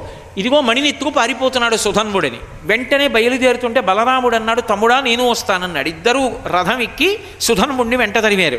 సుధన్వుడు గుర్రం మీద ఎడుతున్నాడు. కొంత దూరం వెళ్ళిన తర్వాత సుధన్వుడి యొక్క గుర్రం బడలిపోయి కింద పడిపోయింది. నడిచి పరిగెత్తుకుంటూ వెడుతున్నాడు. భూమి మీద పరిగెడుతున్న వాణ్ణి రథంలో వెంబడించకూడదన్నయ్యా. అందుకని నేను కూడా దిగి పరిగెత్తి పట్టుకుంటాను. నువ్వు కూర్చో రథంలో అని బలరాముడిని కూర్చోబెట్టి కృష్ణ భగవానుడు ఒక్కడు పరిగెత్తుకుంటూ వెళ్ళి సుధన్ముడిని పట్టుకుని ద్వంద్వయుద్ధం చేసి చంపేసి ఒళ్ళంతా తడిమాడు. ఎక్కడ శతకమని దొరకలేదు. తిరిగి వచ్చి బలరాముడితో అన్నాడు అన్నయ్య అన్నయ్య చదున్ముడిని సుధంబుణ్ణి సంహరించాను. అంతా వెతికాను కానీ శమంతకమణి లేదన్నయ్య అన్నాడు. నువ్వు ధూర్తగోపాలుడివిరా చిన్నతనం నుంచి దొంగతనం నీకు అలవాటే శమంతకమణి దొరికిందంటే అన్నదమ్ములం పంచుకోవలసి వస్తుందని దొరకలేదని నీ ఒక్కడివి దాచుకుందాం అనుకుంటున్నావు. నీ దొంగతనాలు నేను పడలేను నీతో కలిసి ఉండను నేను జనక మహారాజు గారి విదేహరాజ్యానికి వెళ్ళిపోతున్నానని కృష్ణుణ్ణి వదిలిపెట్టి బలరాముడు వెళ్ళిపోయాడు. ఇదెక్కడి ప్రారంధం రా? ఒకటి తప్పించుకుందామంటే ఇంకో నిందొస్తోంది నాకని ఇంటికి వెళ్ళాడు. ఇంటికి వెళ్ళి సేద తీరుదామని పాపం సత్యభామ దగ్గరికి వెళ్ళాడు. ఆవిడంది మా నాన్నగారు కదా మీకు శమంతకమని ఇచ్చారు సత్యభామ తండ్రి శమంతకమని ఇచ్చాడు అంటే జాంబవతి ఏముంటుంది? అసలు మా నాన్నగారు కదూ జాంబవంతుడు కదూ ప్రసేనుండి సంహరించి తీసుకొచ్చింది. మా నాన్నగారు గెలుచుకున్నారు వీరత్వంతో. గెలుచుకుని అది ఇచ్చారు. మా నాన్నగారు ఇస్తే సత్యభామ తండ్రి ఇచ్చారంటారేంటి మీరు? అని సత్యభామ తండ్రి ఇచ్చాడనేటటువంటి కీర్తి జాంబవతి ఒప్పుకోదని జాంబవతి మీద ప్రేమతో ఆ మణి కనపడలేదని చెప్తున్నారు. మీరు జాంబవతి దగ్గర పెట్టారు నా దగ్గరికి వచ్చారు అని సత్యవతి సత్యభామ నిందించింది. అమ్మబాబో ఇదెక్కడ కూడా అనుకుని జాంబవతి దగ్గరికి వెళ్ళాడు. ఆవిడంది మా నాన్న ప్రసేనుణ్ణి చంపి మణిని తీసుకొచ్చాడు. నన్ను మణిని మీకు ఇచ్చాడు కానీ మా నాన్నగారు మణినిచ్చారు అంటే సత్యభామ నొచ్చుకుంటుంది అసలు సత్య సత్రాజిత్తు కదా సూర్యుడి దగ్గర నుంచి తెచ్చాడని కీర్తి ఆయనకి కట్టబెడదామని మణి పోయిందని చెప్పి సత్యభామ దగ్గర దాచారు. పాపం మా నాన్నగారు ఇచ్చిన మణి ఆయన వాళ్ళ నాన్నగారు ఇచ్చినట్టు చెప్పాలనుకుంటున్నారు. మీది తప్పని జాంబవతి చెప్పి పొడిచింది. ఇదేడు ఎక్కడికెడితే అక్కడే నిందలే అసలు శమంతకమనే ఇది అనుకునేలోగా అది ఎక్కడుందో కనపడలేదు. ఎక్కడుందో అక్రూరుడి దగ్గర ఉంది.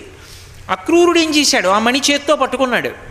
పట్టుకున్న తర్వాత చిచి కృష్ణ భగవానుడికి దూరం అయ్యాను తప్పు పని చేశానని మనశ్శాంతి కోసం కాశీ వెళ్ళిపోయాడు. కాశీ వెళ్ళేటప్పటికి మనశ్శాంతి కలిగింది మళ్ళీ భక్తి కలిగింది అంతఃశౌచం కలిగింది బహిశౌచం కలిగింది.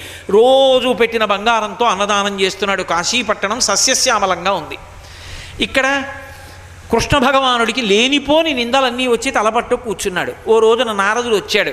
ఏమిటి నారదా ఎంత ప్రయత్నం చేసినా పోకపోగా నింద మీద నింద నింద మీద నింద వస్తుంది. ఏమిటి ఇదంతా అని అడిగాడు. ఏమీ తెలియని వాళ్ళే సర్వజ్ఞుడై ఉండి కూడా. నారదుడు అన్నాడు ప్రసేనుడితో కలిసి వేటకెళ్ళినప్పుడు భాద్రపద శుక్లపక్ష చవితి నాడు తలెత్తి చూశావు. చంద్రుడు కనబడ్డాడు. అందుకని నీలాపనిందలు ఎందుకు భాద్రపద శుక్ల చవితి నాడు నీలాపనిందలు ఎందుకు వస్తాయి? అంటే అప్పుడు నారద మహర్షి చెప్పారు మహానుభావుడు ఆ విఘ్నేశ్వరుణ్ణి చంద్రుడితో పోలుస్తారు. శుక్లాంబరధరం విష్ణం శశివర్ణం అంటున్నాం కదా. శశి అంటే చంద్రుడు చంద్రుడి యొక్క కాంతి. ఆయన అన్ని లోకాలు తిరుగుతూ ఉంటాడు విఘ్నేశ్వరుడు. భాద్రపద శుక్ల చవితి ఆయన అవతార స్వీకారం చేసిన రోజు. అన్ని లోకాలు వెడుతూ ఆయన చంద్రమండలానికి కూడా వెళ్ళాడు. చంద్రమండలానికి వెళ్ళేటప్పటికి చంద్రుడు చూశాడు. చంద్రుడు చాలా అందగాడు అని కవులు పురాణాల్లో కావ్యాల్లో వర్ణిస్తారు. విఘ్నేశ్వరుడు పైకి మరుగుజ్జుగా ఉంటాడు పెద్ద లంబోదరం గజవక్త్రం తొండం ఇవన్నీ ఉంటాయి. ఆ పైనుంచి చంద్రుడు చూసి ఎలా ఉన్నాడో చూడని పక పక పక పక నవ్వాడు. విఘ్నేశ్వరుడు చూశాడు. ఒరే పైకి అందంగా ఉండడం కాదురా లోపల అందంగా ఉండాలి మనిషి. నీకు అహంకారం పెరిగిపోయింది పైకి అందంగా ఉంటానని. అసలు తప్పులన్నీ నీవి అందరు భార్యలతో సమానంగా ఉండకుండా ఒకప్పుడు కుష్ఠవ్యాధిగ్రస్తుడు అయ్యావు మర్చిపోయావు చేసిన తప్పులు. కాబట్టి నీకు శాపం ఇస్తే తప్ప నీ అహంకారం పోదని నిన్ను ఎవరైనా చూస్తే వాళ్ళకి నీలాపనిందలు వస్తాయని చెప్పించాడు. చీకటి పడేటప్పటికి జనులందరూ బయటకు వచ్చి బాబాయ్ చంద్రుడు కనపడతాడేమో ఇదో పెద్ద గొడవ ఈనోడు ఆకాశంలోని నింద చేయడం మొదలెట్టారు. అందరూ తలపైకెత్తి చూడడం మానేశారు. అప్పటి వరకు చంద్రుడిని చూసి కవిత్వాలు చెప్పిన వాళ్ళందరూ చంద్రుడు అన్న పేరెత్తడం మానేశారు. చూడడం మానేశారు. సిగ్గుపడిపోయి ఎందుకు నేను రాత్రుళ్ళని చెప్పి చంద్రుడు పాలసముద్రంలోకి వెళ్ళిపోయాడు. చంద్రుడు పాలసముద్రంలోకి వెళ్ళిపోతే ఓషధులు ప్రకాశించడం మానేశాయి. ఓషధులు అంటే వరి గోధుమలు ఇవన్నీ కూడా. అవి పండడం మానేశాయి. అప్పుడు దేవతలందరూ బ్రహ్మగారి దగ్గరికి వెళ్ళారు. ఇదేమిటండి? చంద్రుడు పాలసముద్రంలోకి వెళ్ళిపోయాడు. ఎలాగా మరని? అంటే ఆయన అన్నాడు గణపతి మహానుభావుడు. పరమ అందుకే ఆయన పూజలో అసుతోషాయ యనమహ అని ఒక నామం.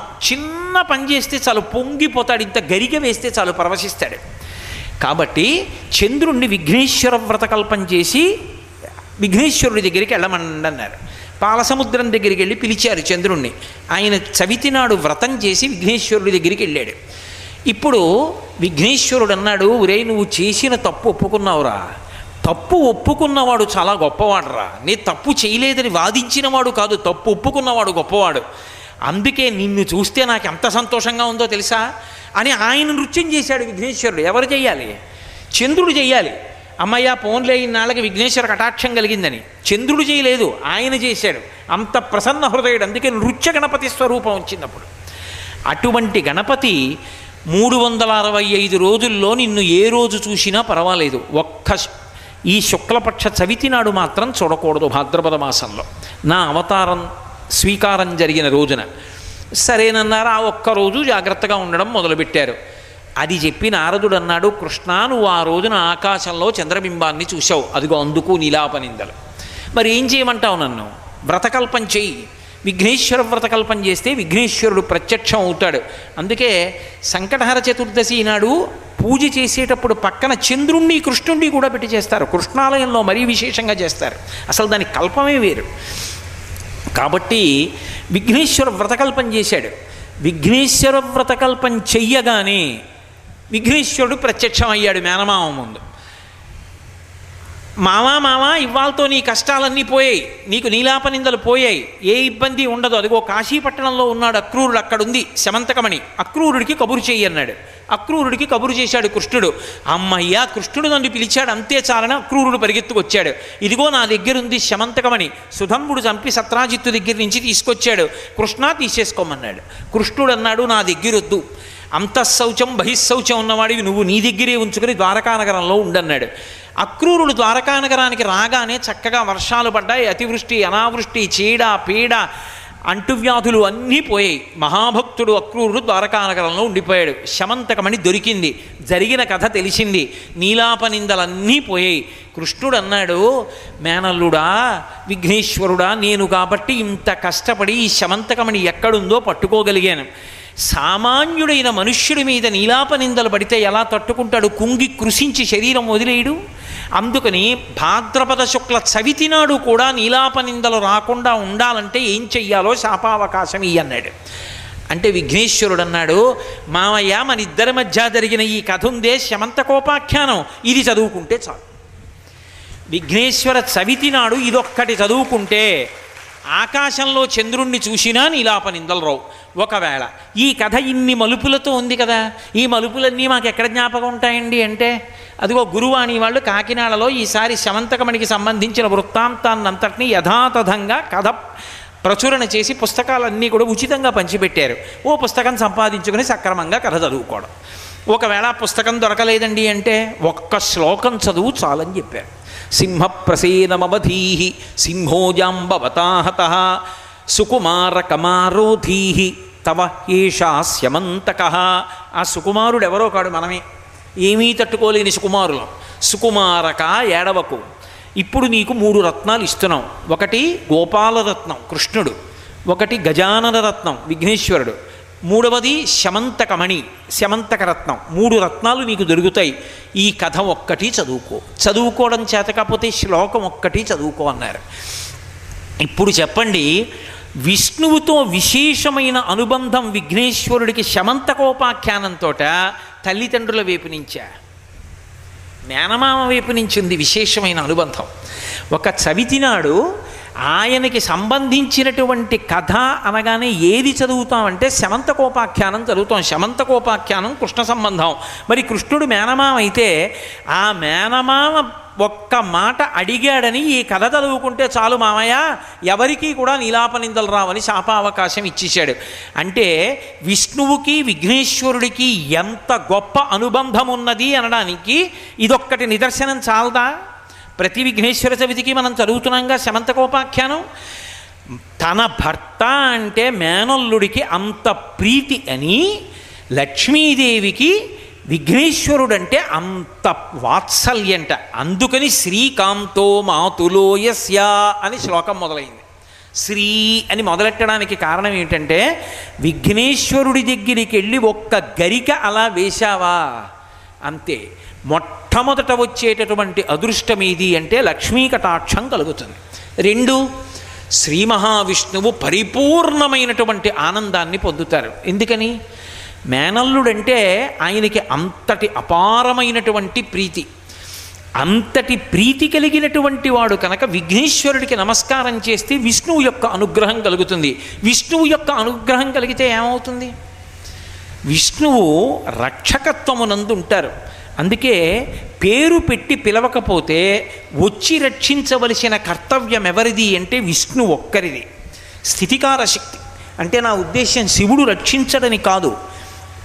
కానీ మీరు ఏ పేరు పెట్టి పిలవకుండా రక్షణ కలగాలని కోరుకున్నారనుకోండి అప్పుడు ఎవరు రక్షించాలంటే స్థితికారుడైనటువంటి శ్రీ మహావిష్ణువు రక్షిస్తారు. దీనికి తార్కాణం ఎక్కడుంది అంటే మళ్ళీ ఏనుగు ముఖం ఏనుగుతో ఉన్నటువంటి కథలోనే ఉంది. భాగవతంలో గజేంద్రమోక్షణ సన్నివేశంలో అసలు ఆ ఏనుగు ఎవ్వరినీ పేరు పెట్టి పిలవలేదు. నువ్వు రావాలి అని ఇది ఎవరినీ అడగలేదు. కానీ స్త్రీ పురుష నపుంసకమూర్తియును కాక తిర్య కమర నరాది మూర్తియును కాక కర్మ గుణభేద సరసత్ప్రకాశి కాక వెనుక నందియుతానగు విభుతలంతూ అంది. స్త్రీ కాదు పురుషుడు కాడు నపుంసకుడు కాడు నా వెనక ఉన్నటువంటి పరతత్వము ఏది ఉన్నదో చైతన్యమూర్తి ఎవరున్నారో లోకంబులు లోకేశులు లోకస్థులు తెగిన తుది అలోకంబుకు పెంజీకటి కావల ఎవ్వండేకృతి వెలుగువతని నేసేవింతున్నది ఈ లోకాలు లోకస్థులు లోకేశులు అందరూ లయమైపోయిన తర్వాత కటిక చీకటి కావల తనంత తాను ప్రకట ప్రకాశిస్తుంటాడు ఒకడు. నతత్ర సూర్యోభాతి నచంద్రతారకం నేమా విద్యుతో భాతి కుతోజమగ్ని తమేవ భంతమనుభాతి సర్వం తస్య భాషా సర్వమిదం విభాతి అంటుంది. శృతి అలా తనంత తాను ప్రకాశించేటటువంటి వాడు ఒకడు ఉన్నాడు. వాడెవడో వాడు రావాలి. ఎవరు వాడు? పేరు చెప్పలేదు. ముప్పై మూడు కోట్ల మంది దేవతలు లేచి నిలబడ్డారు. ఎవరు వెళ్ళాలో అర్థం కాలేదు. ఎవరు వెళ్ళాలో అర్థం కాకపోతే అందరూ ఎవరికి వాళ్ళు మళ్ళీ చతికిలబడ్డారు. तस्मै नम परेशाय ब्रह्मणे ननन्तसिक्तये रूपयोरुरूपाय नम आश्चर्यकर्मणे नमः शान्ताय घोराय मूढाय गुणधर्मिणे निर्विशेषाय साम्याय नमो ज्ञानघनाय च क्षेत्रज्ञाय नमस्तुभ्यं महाध्यक्षसाक्षिणे पुरुषाय आत्ममूलाय मूलप्रकृतये नमः सोऽहं विश्वसृजं विश्वमविश्वं विश्ववेदसं विश्वात्मानं परं ब्रह्म प्रणतोऽस्मि परमं पदं योगरन्धितकर्माणो हृदियोगविभावते योगिनोऽयं प्रपश्यन्ति योगीशं तं नतोस्पृहं नमो नमस्ते किल कारणा నతోస్పృహం కారణాయ నిష్కారణాయ అద్భుత కారణాయ సర్వాగమామ్నాయ మహర్ణవాయ నమోపవర్గాయ పరాయణాయ అని వ్యాసుడంటే ఎవ్వని చేజనించు జగమెవ్వని లోపల నుండు లీనమై ఎవ్వని యందుడిందు పరమేశ్వరుడెవ్వడు మూల కారణం అనాది మధ్యలయుడెవ్వడు సర్వము తనయైన వాడెవ్వడు వాని ఆత్మభౌ ఈశ్వరునే శరణంబు వేడెదన్నన్నాడు గజేంద్రుడు ఎవరి పేరు ఎత్తలా ఎవరు రావాలి పేరెత్తకుండా రక్షణ కావాలి అన్నప్పుడు పరిగెత్తుకు రావలసిన వాడెవరు అంటే శ్రీ మహావిష్ణువు. ఎందుకంటే ఆయన స్థితికారుడు. స్థితికారుడు అంటే రక్షణ శక్తి. పేరెత్తి పిలవకుండా రక్షణ కావాలి అంటే పరిగెత్తుకు రావలసినటువంటి కర్తవ్యము ఆయన మీద ఉంది అందుకే ఆయన ఎలా రావాలని అడిగాడో అలాగే వచ్చాడు. శరణాగతి చేస్తూ ఆయన ఒక మాట అన్నాడు కలుగడే నా పాలి కలివి సందేహింప కలివిలేములు లేక కలుగువాడు నా కడ్డబడరాడె నడిన సాధువులచే బడిడి సాధువుల కడ్డు బడిడివాడు లీలతో నా మొరాలింపడే మరగుల మొరలెరింగుచు తన్ను మరగువాడు అన్నాడు. నన్ను రక్షించడానికి వచ్చేటప్పుడు తనను తాను మరిచిపోయి పరిగెత్తుకొచ్చేటటువంటి లక్షణం ఉన్నటువంటి శరణాగత రక్ష దీక్షాపరాయణుడైనటువంటి వాడెవరున్నాడో వాడు రావాలన్నాడు. అలా అన్నాడు కాబట్టే తనను తాను మరిచిపోయి అలా వైకుంఠపురంబులో నగరిలో ఆమూల సౌధంబుదా పలమందారవనంతరమృతధర ప్రాతిందు కంతోపలోత్పల పర్యంకరమా వినోదయగు ఆపన్న ప్రసన్నుండు విహ్వల నాగేంద్రము పాహీ పాహీ అన కుయ్యాడించి సౌరంభి అయి పరిగెత్తుకొచ్చాడని పోతనగారు కాబట్టి విష్ణువు అన్న మాట ధర్మరక్షకత్వం. ధర్మాన్ని కాపాడతాడు. విష్ణువు సర్వకాలములయందు రక్షకత్వాన్ని స్వీకరిస్తాడు.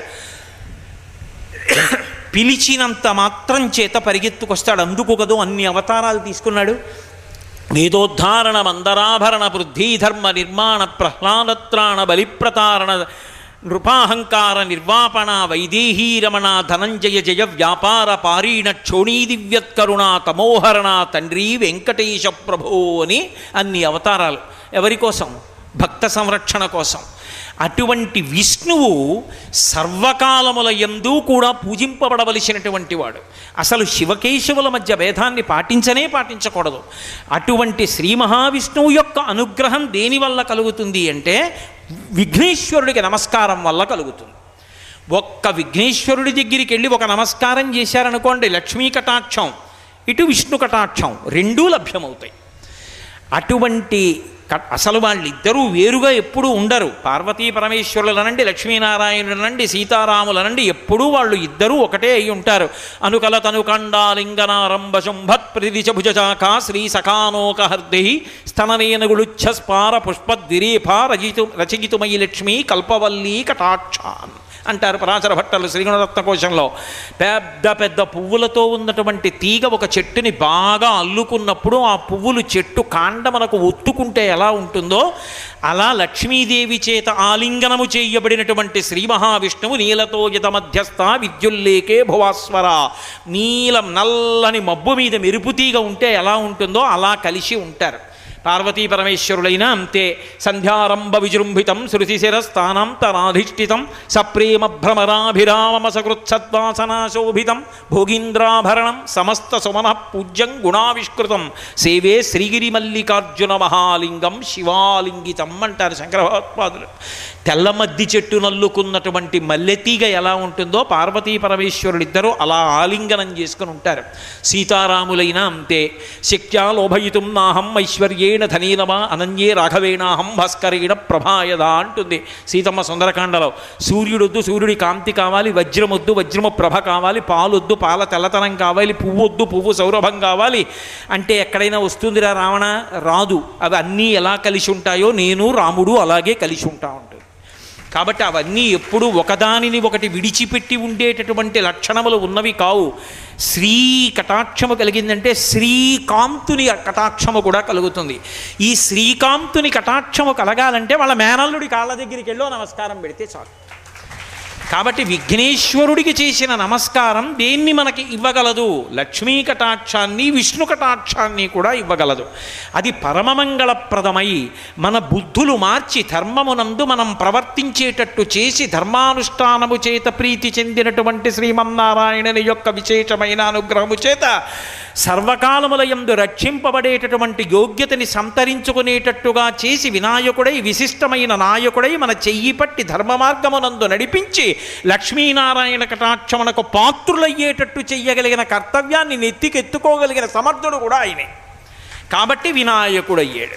కాబట్టి శ్రీకాంతో మాతులో యస్య జనని సర్వమంగళ మంగళప్రదం కదూ శ్లోకం అంతా అమ్మ ఆయన తల్లిగారు సర్వమంగళ సర్వమంగళాదేవత నీ తల్లి. సర్వమంగళ అన్న పేరు పలికితే చాలు ఉచ్చారణ చేస్తే చాలు. ఎంతటి కష్టమైనా సరే నివృత్తి అవుతుంది. అసలు అందుకే మనం చూడండి సర్వమంగళ మాంగళ్యే శివే సర్వార్ధ సాధికే శరణ్యే త్రయంబకే దేవి నారాయణి నమోస్తుతే సర్వమంగళ మాంగళ్యే సర్వమంగళ అన్న పేరు ప్రయత్నపూర్వకంగా పిలుస్తాం. అది బయటికి వెళ్ళండి ఇంట్లోకి రండి పని ప్రారంభం చెయ్యండి ఏం చేసినా ఓసారి సర్వమంగళ మాంగళ్యే శివే సర్వార్ధ సాధికే అంటాం. ఆ సర్వమంగళానామం అంత గొప్పది. అది ఎంత గొప్పది అంటే ఇది ఎంత ప్రమాదాన్నైనా తీసుకురాగలదన్న ప్రమాదం నుంచి కూడా తప్పించగలిగినటువంటి సర్వమంగళప్రదమైనటువంటి శక్తి ఏ తల్లి ఎందు నిబిడీకృతమైందో ఆ తల్లికి సర్వమంగళ అని పేరు. అందుకే సర్వమంగళాదేవతని ఏ సమయంలో ఆవాహన చేస్తారంటే మంగళసూత్రానికి పూజ చేసేటప్పుడు ఆవాహన చేస్తారు. ఎందుకంటే మిగిలినవి ఎన్నో కడతాడు రక్షాబంధనాలు కడతాడు రాఖీలు కడతాడు ఎన్నో కడతాడు. కట్టినప్పుడు ఆ మాట చెప్పడు. వరుడు వధువు మెళ్ళో మంగళసూత్రం కడుతూ మమ జీవన హేతున అంటాడు. నేనున్నానని గుర్తు ఏమిటో తెలుసా? ఇదిగో నీ మెడలో నీ కడుతున్న మంగళసూత్రమే. అందుకే దాని పేరే మంగళసూత్రం. అది ఉన్నదా? ఆయన ఉన్నాడని గుర్తు. ఆయన ఉన్నాడు అనడానికి గుర్తయినటువంటి ఆ మంగళసూత్రం గండకాలం వచ్చి ఆ పురుషుడు పడిపోకుండా ఉండాలి అంటే ఆడది నిద్ర లేవగానే ఒక్కసారి కళ్ళకద్దుకుని నమస్కారం చేసినంత మాత్రం చేత అమ్మవారు ప్రీతి చెందుతుంది. అందుకే సువాసిని సువాసిన్యర్చన ప్రీత. అందరికన్నా పెద్ద సువాసిని ఆవిడే. అమ్మలగన్నయమ్మ ముగురమ్మల మూలపుటమ్మ చాలా పెద్దమ్మ సురారులమ్మ కడు పారడి బుచ్చిన యమ్మ తన్ను లోనమ్మిన వెల్పుటమ్మల మనంబున ఉండెడి అమ్మ దుర్గమాయమ్మ కృపబ్ధినిచ్చుట మహత్వ కవిత్వ పటుత్వ సంపదలు అంటారు పోతన గారు. కాబట్టి ఆ తల్లి అమ్మలగన్నయమ్మ ముగురమ్మల మూలపుటమ్మ చాలా పెద్దమ్మ. అంత పెద్ద సువాసిని ఆవిడ. ఆవిడిని నమ్ముకున్న వాళ్ళ సువాసినిత్వానికి భంగం రాదు. సువాసిని సువాసిని అర్చన ప్రీత సువాసిని అర్చిస్తే ఆవిడ సంతోషిస్తుంది. లేవగానే మంగళసూత్రాలు ఇలా కళ్ళకద్దుకుంటే చాలు. పక్కన పడుకున్న భర్త ఇవాళ రేపు ఎల్లుండి తన జీవితం ఉన్నంతకాలం తన పక్కనే పడుకునేటట్టుగా ఆయన ఒడిలో తన శరీరం విడిచిపెట్టేటట్టుగా అనుగ్రహించగలిగిన సర్వమంగళాదేవత. అందుకే శంకరాచార్యుల వారు ఆవిడ గురించి చెప్తూ సౌందర్యలహరిలో ఒక అద్భుతమైన శ్లోకం చెప్పారు. సుధామప్యాస్వాద్య ప్రతిభయచరా మృత్యుహరిణీం విపద్యంతే విశ్వే విదిశతముఖముఖాద్యాది విశద కరాళం యక్షేళం కబళతవధక్కాల కలన నశంభోస్తన్మూలం తవ జనని తాటంకమహిమ అన్నారు. అమ్మ ఒకప్పుడు లోకంలో ఎవ్వరూ చెయ్యలేనటువంటి పనిని పరమశివుడు ఒక్కడే చేశాడు. అందరూ హాయిగా దేవతలుగా ఉండండిరా అన్నారు. వాళ్ళందరికీ కూడా ఎప్పుడూ వయస్సు ఇరవై ఐదు నుంచి ముప్పై మధ్యలోనే ఉంటుంది. అందుకే దేవతలు పుట్టినప్పుడు అదే వయస్సు పెరిగినప్పుడు అదే వయస్సు శరీరం విడిచిపెట్టినప్పుడు అదే వయస్సు. వాళ్ళకి రోగం ఉండదు రుష్టి ఉండదు. ఏ కర్మ చెయ్యక్కర్లేదు. హాయిగా అమృతం దాగి అలా ఉంటారు. అలాంటి వాళ్ళకి చిరంజీవులుగా ఉండిపోవాలని కోరిక పుట్టింది. పాల సముద్రాన్ని చిలికితే అమృతం పుడుతుందని వెళ్ళి అందులోకి ఆ వాసుకుని చుట్టి మందర పర్వతాన్ని దింపి చి చిలికారు. ఆ పాలవెల్లి లోపల అప్పటికప్పటికి మంద రాగము తిరిగన్ చప్పుడు నిండిన జండము చెప్పిడిదే మధుని చెవులు చిందరగొనియన్. ఎంత చప్పుడు వచ్చిందంటేట దధిమధనం అంటారు కుండలో పెట్టి పాలు చల్ల చేస్తున్నారు అనుకోండి ఆ చల్ల చేస్తున్నప్పుడు చర్ చస్ చర్ చస్ అని చప్పుడు వస్తుంది. ఆ చప్పుడు వస్తే కుండలోంచే అంత చప్పుడు వస్తే పాల సముద్రాన్ని మందర పర్వతంతో చిలికితే ఎంత చప్పుడు. సమాధిలో ఉన్న బ్రహ్మగారు ఉలిక్కి పడి పైకొచ్చి ఏమిట్రా చప్పుడు ఏం చేస్తున్నారా మీరు? అని అడిగట. అలా చిలికితే అందులోంచి ముందు అమృతం రాలేదు. అందులోంచి హాలాహలం పుట్టింది. హాలాహలం పుడితే ఆ హాలాహలం వెంట తరివితే వీళ్ళందరూ పరుగు పరుగున కైలాసానికి పోయారు. పోయి పరమశివుడు తప్ప హాలాహలాన్ని పుచ్చుకునేవాడెవ్వడూ లేడని చని కైలాసముజొచ్చి శంకరుని వాసద్వారముంజేరి ఈశుని దవ్వారికు లడ్డుబడ్డ తలమంచుంజొచ్చి కుయ్యో మొర్రో విను మాలింపుము చిత్తగింపుము దయన్ వీక్షింపుమన్ సంభుజానన మొక్కల్ కని రక్తరక్షణ కళా సంరంభునిన్ శంభునిన్. పరమశివాను తప్ప ఎవరు కాపాడతారు? రక్షించు రక్షించు అని ఆయన ముంగిటికి వెళ్ళి పెద్ద కేకలు వేశారు. లోపలున్నాడు బయటికి వచ్చాడు ఏం కావాలరా అన్నాడు. స్వామి హాలాహలం తరువుకొచ్చేస్తోంది.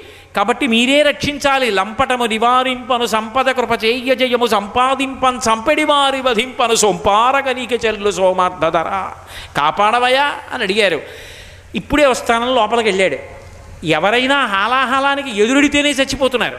ఇంకా ఆహ్లాహలం తింటానంటే పార్వతీదేవి ఒప్పుకుంటుందా? తన ఐదోతనం కదా. నిత్యాయ త్రిగుణాత్మనే పురజితే కాత్యాయని శ్రేయసే సత్యాయ అద్య కుటుంబినే మునిమన ప్రత్యక్ష చిన్మూర్తయే అంటారు శంకరభగవత్పాదులు. అది ఆద్య కుటుంబిని మొదటి కుటుంబం ఆ తల్లి. ఆ మొట్టమొదట ఉన్నటువంటి తల్లి ఆవిడ ఐదోతనానికి సంబంధించినటువంటి విషయం.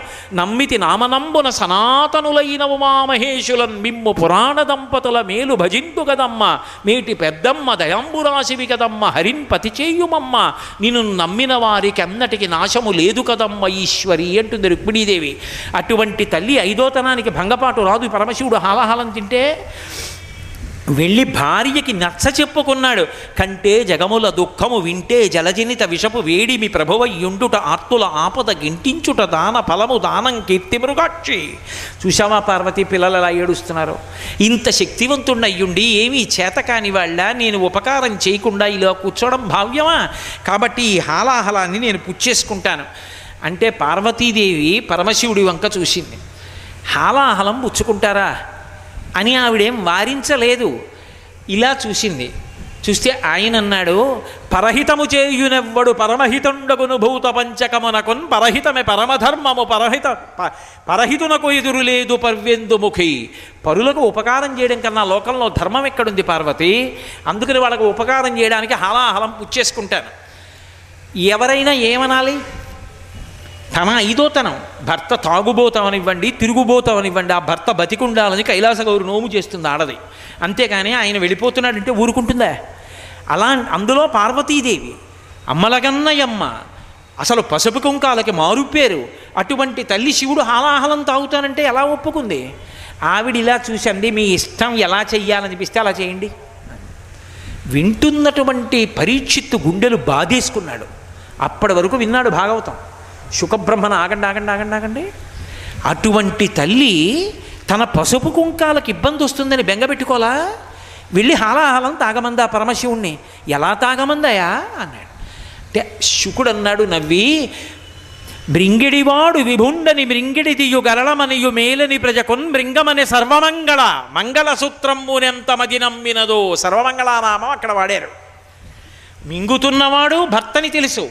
మింగుతున్నది ఏదో మధురపానీయం కాదది. అది సాక్షాత్తు హలాహలమని తెలుసు. హాలాహలమని తెలిసి కూడా మింగమని ఎందుకందో తెలుసా? లోకములలో ఉన్న ఆడవాళ్ళందరి మెడలలో మంగళసూత్రములు నిలబెట్టగలిగినటువంటి మంగళసూత్రాంతర్గతమైనటువంటి సర్వమంగళాశక్తి తానై ఉండగా తన మెడలో పరమశివుడు కట్టిన మంగళసూత్రం ఉండగా ఈయనకి ఆపదెందుకు వస్తుంది? మింగమంది. అది ఆవిడ గొప్పతనం. అది సర్వమంగళాశక్తి. అందుకని పరమశివుడు గబగబా వెళ్ళాడు. తన వెంటం సంఘముల్ జై జయధ్వానంబులన్ బొబ్బిడన్ ఘనగంభీర రవమ్ముతో శివుడు లోక ద్రోహి హుంపోకు రమ్మని కింగేల తమల్చి కూర్చి కడిగా నంకించి జంబూపలంబున సర్వంకషమున్ మహావిషమున హారించె హేలాగతిన్ కదలంబారవు పాప పేరు వడలన్ ఘర్మాంబు జాలంబు పుట్టదు నెత్రంబులు నెర్రబారవు నిజ జూటాచంద్రుడున్ కందడున్ వదనాంభోజము వాడదా విషమున ఆహ్వానించుచో డాయిచో పదిలంబై కడిచేయుచో దిగుచుచో భక్షించుచో మృంగుచోన్ అన్నారు. అందరూ ఆ హలాహలానికి భయపడి హడిలిపోయి పారిపోతే శంకరుడు ఎదురుగుండా వెళ్ళి ఇలా చెయ్యి చాపి ఎక్కడికి పోతావు రావే అని చేత్తో పట్టుకుని ముద్ద చేసి నేరేడు పండంతా చేసి నోట్లో పెట్టుకుని ఉదరము లోకంబులకును సదనంబకు టెరిగి శివుడు చటుల విషాగ్నిన్ కుదురుకొని కంఠబిలమున పదిలెంబుగా నిలిపే చుట్ల పలరసము క్రియన్. లోపలికి మింగితే అధోలోకాలు పోతాయి పైకి వదిలేస్తే ఊర్ధలోకాలు పోతాయని అటు కాదు ఇటు కాదు కంఠంలో పెట్టుకున్నాడు. తెల్లని శంకరుడికి నల్లటి మచ్చొస్తే గరళకంఠ శ్రీకంఠ అని అసవ్యోవ సర్పతి నీలగ్రీవో విలోహిత ఉతైనం గోపా అదృశన్ను దృశన్ను దహార్య అని రుద్రాధ్యాయం రెండు చేతులెత్తి నమస్కారం చేసింది. గోపకాంతలు కూడా ఏమీ చేత కానటువంటి అమాయకులైనటువంటి గోపస్త్రీలు నెత్తి మీద కడవలో నీళ్ళు పట్టుకుని వెళ్ళేటటువంటి అమాయకులు కూడా తెల్లవారుజామున ఆకాశంలో నీలలోహిత రుద్రుణ్ణి చూసి దర్శనం చేసుకుని సంతోషించవచ్చు. ఆకాశంలో కనపడుతున్నాడు మహానుభావుడని. కాబట్టి సర్వమంగళ ఆ తల్లి అమంగళము కలగకుండా కాపాడగలిగినటువంటి అద్భుతమైనటువంటి శక్తివంతురాలు. అందుకంటారు శంకరాచార్యుల వారమ్మా నీ చెవులకు తాటంకములుండగా పరమశివుడికి ఆపదెక్కడొచ్చిందమ్మా ఐదోతనానికి ఐదోతనం నువ్వు. లోకంలో అందరి స్త్రీల యొక్క పసుపు కుంకుమలకు నువ్వు శ్రీరామరక్ష. అటువంటి తల్లి అందుకని ఆవిడికి సర్వమంగళ అని పేరు. సర్వమంగళానుగ్రహం నాకు అక్కర్లేదనే వాళ్ళు లోకంలో ఎవరుంటారు? ఆ మాట అన్న ఉత్తర క్షణంలో అమంగళాలు వస్తాయి. అమంగళములు రాకుండా చేసి సర్వకాలముల ఎందు సర్వదేశముల ఎందు మంగళములను ఇవ్వగలిగినటువంటి తల్లి. అందుకని దేవీ భాగవతంలో వ్యాసుడు అంటాడు సర్వదా సర్వదేశేషు పాతుత్వాం భువనేశ్వరి మహామాయ జగద్ధాత్రి సచ్చిదానంద రూపిణి అంటాడు. సర్వదా కాలమునందు సర్వదేశేషు సమస్త ప్రదేశముల ఎందు కూడా పాతుత్వాం భువనేశ్వరి అమ్మా నన్ను కాపాడగలిగిన దానివి నువ్వు ఒక్కతవే నాకేం తెలుసు ఏ ప్రమాదం వస్తుందో? కానీ ప్రమాదము నుండి పొదివి పట్టుకొని పసిపిల్లవాణ్ణి పట్టుకున్నట్టుగా పట్టుకొని ప్రమాదము జరగవలసిన కాలం వచ్చేసింది కాబట్టి ఆ ప్రమాదము జరగకుండా తక్కువ చేసి రక్షిస్తుంది. వాడి తల పగిలిపోవాలి ఆ రోజున. కానీ ఏదో ఆ పైనున్నటువంటి పెద్ద దూలం ఒకటి మాడు మీద ఎక్కడ తగలకూడదో అక్కడ తగిలింది. పిల్లలకి పిల్లలు ఆరోగ్యవంతంగా ఉన్నారు పర్వాలేదని ఎప్పుడు నిర్ణయం చేస్తాడంటే వైద్యుడు ఇక్కడ ఇలా ఇలా అని చూస్తారు. చూసి మాడు మెత్తగా ఉందమ్మా ఇంకా కొంతకాలం జాగ్రత్త అని చెప్తారు. ఆ మాడు గట్టుపడిందమ్మా పర్వాలేదంటారు. మాడు గట్టిపడాలి మాడు అంటారు బ్రహ్మస్థానం. దీనికి తగలకూడదు దీనికి తగిలితే ప్రాణములు ఉద్గమిస్తాయి వెళ్ళిపోతాయి. అందుకే బ్రహ్మరంధ్రం ఇక్కడే ఉంటుంది. ఇది పగిలింది అంటే పైకి వెళ్ళిపోతుంది ప్రాణం. అంత కీలక స్థానం. దాని మీద ఒక పెద్ద దూలం వచ్చి కొట్టుకుంది. అయినా బతికాడు. అయినా బతకడం కాదు నెత్తుటి చుక్క కింద పడలేదు. నెట్టిటి చుక్క కింద పడకపోవడం కాదు ఆయన జ్ఞాపక శక్తికి విస్మృతి కలగలేదు. ఆయన కళ్ళు తిరిగి పడిపోలేదు. ఆయన్ని వైద్యశాలకి తీసుకెళ్ళలేదు ఎవరు కాపాడింది? ఏ ఘోష చేతనో పడిపోవలసిన వాడు పడిపోకుండా ఉంచుకున్నాడంటే ఆ సమయానికి ఆ తల్లి అలా పొదివి పట్టుకుందంతే. అమంగళం కలగడానికి వీలు లేదని ఆమె సర్వమంగళ. ఆ తల్లికి నమస్కరించిన వాడు ఆ తల్లి యొక్క అనుగ్రహాన్ని పొందినవాడు పాడైపోయేవాడు లోకంలో లేడు. సర్వకాలముల ఎందు రక్షింపబడతాడు. అందుకే ఈ భూమండలం మీద రెండు చెట్ల రూపంలో ఉంటుంది. వేప చెట్టు రూపంలో అలాగే జమ్మి చెట్టు రూపంలోనూ ఉంటుంది. శమీ వృక్షం అంటాం. శమీవృక్షం రూపంలో వేప చెట్టు రూపంలో ఉంటుంది. అందుకే బాగా ఆపదలు కలుగుతున్నాయని అనుమానం వస్తే శమీవృక్షం దగ్గర కూర్చుని అమ్మవారి స్తోత్రం చేసిన శమీవృక్షానికి ప్రదక్షిణం చేసినా అమ్మవారు అనుగ్రహిస్తుంది. వేప చెట్టు కూడా అంతే. నే చెప్పట్లేదు. లోకంలో ఎవరి అనుగ్రహం చేత ఏ చెట్లు వచ్చాయో చెప్పారు. లక్ష్మీనారాయణ స్వరూపం తులసి చెట్టు ముగ్గురుమూర్తుల స్వరూపం రావి చెట్టు లక్ష్మి యొక్క తపస్సు బిల్వం అలాగే పార్వతీదేవి యొక్క స్వరూపాలు వేప చెట్టు ఆ అంత గొప్పవి. అటువంటి సర్వమంగళ. ఆ తల్లి సర్వకాలములయందు అందరినీ కాపాడగలదు. అందరినీ కాపాడగలిగిన తన్నై తల్లి అయినా తన కొడుకు ఎంత ప్రయోజకుడో లోకానికి చెప్పాలనుకుంటుంది ఒక్కొక్కసారి. తనని తాను రక్షించుకోవడం ఆవిడికి పెద్ద విశేషమే ఉందండి. కానీ తన కొడుకు ప్రయోజకత్వాన్ని చూసి మురిసిపోవాలి. ఒకప్పుడు బ్రహ్మాండ పురాణంలో లలితాదేవి భండాసురుడితో యుద్ధం చేస్తోంది. ఆమెది విశేషమైనటువంటి సైన్యం. అందరూ స్త్రీదేవతలు శ్యామలాదేవి రాజమాతంగి వీళ్ళందరూ కూడా వారాహి వీళ్ళందరూ కొన్ని కోట్ల సైన్యంతో మోహరించారు. అవతల భండాసురుడు ఉన్నాడు. అగ్ని ప్రాకారం ఏర్పాటు చేశారు చేసుకుంది ఆవిడ. ఈయన ఏం చేశాడంటే అమ్మవారి సైన్యం అమ్మవారికే ఎదురు తిరిగేటట్టు చెయ్యాలి. ఆ రోజుల్లోనూ ఉన్నాయి కుట్రలు కుతంత్రాలు. అందుకని ఆయన ఏం చేశాడంటే గణేష యంత్రాన్ని తీసుకొచ్చి అమ్మవారి సైన్యం మొహరించినటువంటి శిబిరాల దగ్గర ఓ మూల భూమిలో పాతిపెట్టేశాడు. ఇప్పుడు ఆ విఘ్న యంత్రం పనిచేయడం మొదలుపెట్టింది. గుడికి ప్రదక్షిణం చేయమంటారు ఎందుకు? స్వామి కింద ఉన్నటువంటి యంత్రంలోంచి వచ్చే తరంగాలు మన మీద పడతాయి. శక్తి పొందుతాం. ఆ యంత్రం విఘ్న యంత్రం పెట్టేశాడు భండాసురుడు ఆ అందులోంచి వచ్చేటటువంటి తరంగాల చేత అమ్మవారి సైన్యం అమ్మవారికే ఎదురు తిరిగింది. ఎదురు తిరిగి అసలు మనం ఎందుకు యుద్ధం చేయాలి ఇవిడి కోసం? మనం చచ్చిపోవడం ఏమిటి మనం నెత్తురు కార్చుకోవడం ఏమిటి మనం వెళ్ళి యుద్ధం చేయడం ఏంటి? మనకు ఆ అవసరమేం లేదు.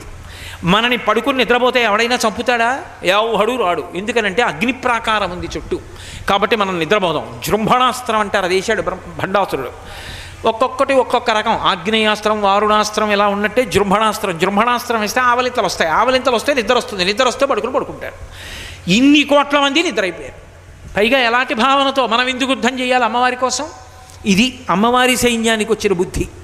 అందరూ పడుకున్నారు అమ్మవారు గ్రహించింది ఆదిశక్తి. ఓహో గణేశ యంత్రాన్ని పెట్టాడు భండాసురుడు. ఆవిడ దాన్ని ఏం పాడు చేసేయలేక కాదు ఆ యంత్రాన్ని తీసి అవతల పారేయగలదు. ఆవిడ చిటికిన వేలుతో తన్ని అవతల పారేస్తుంది. అనంత కోటి బ్రహ్మాండములు నిర్వహించగలిగినటువంటి తల్లి.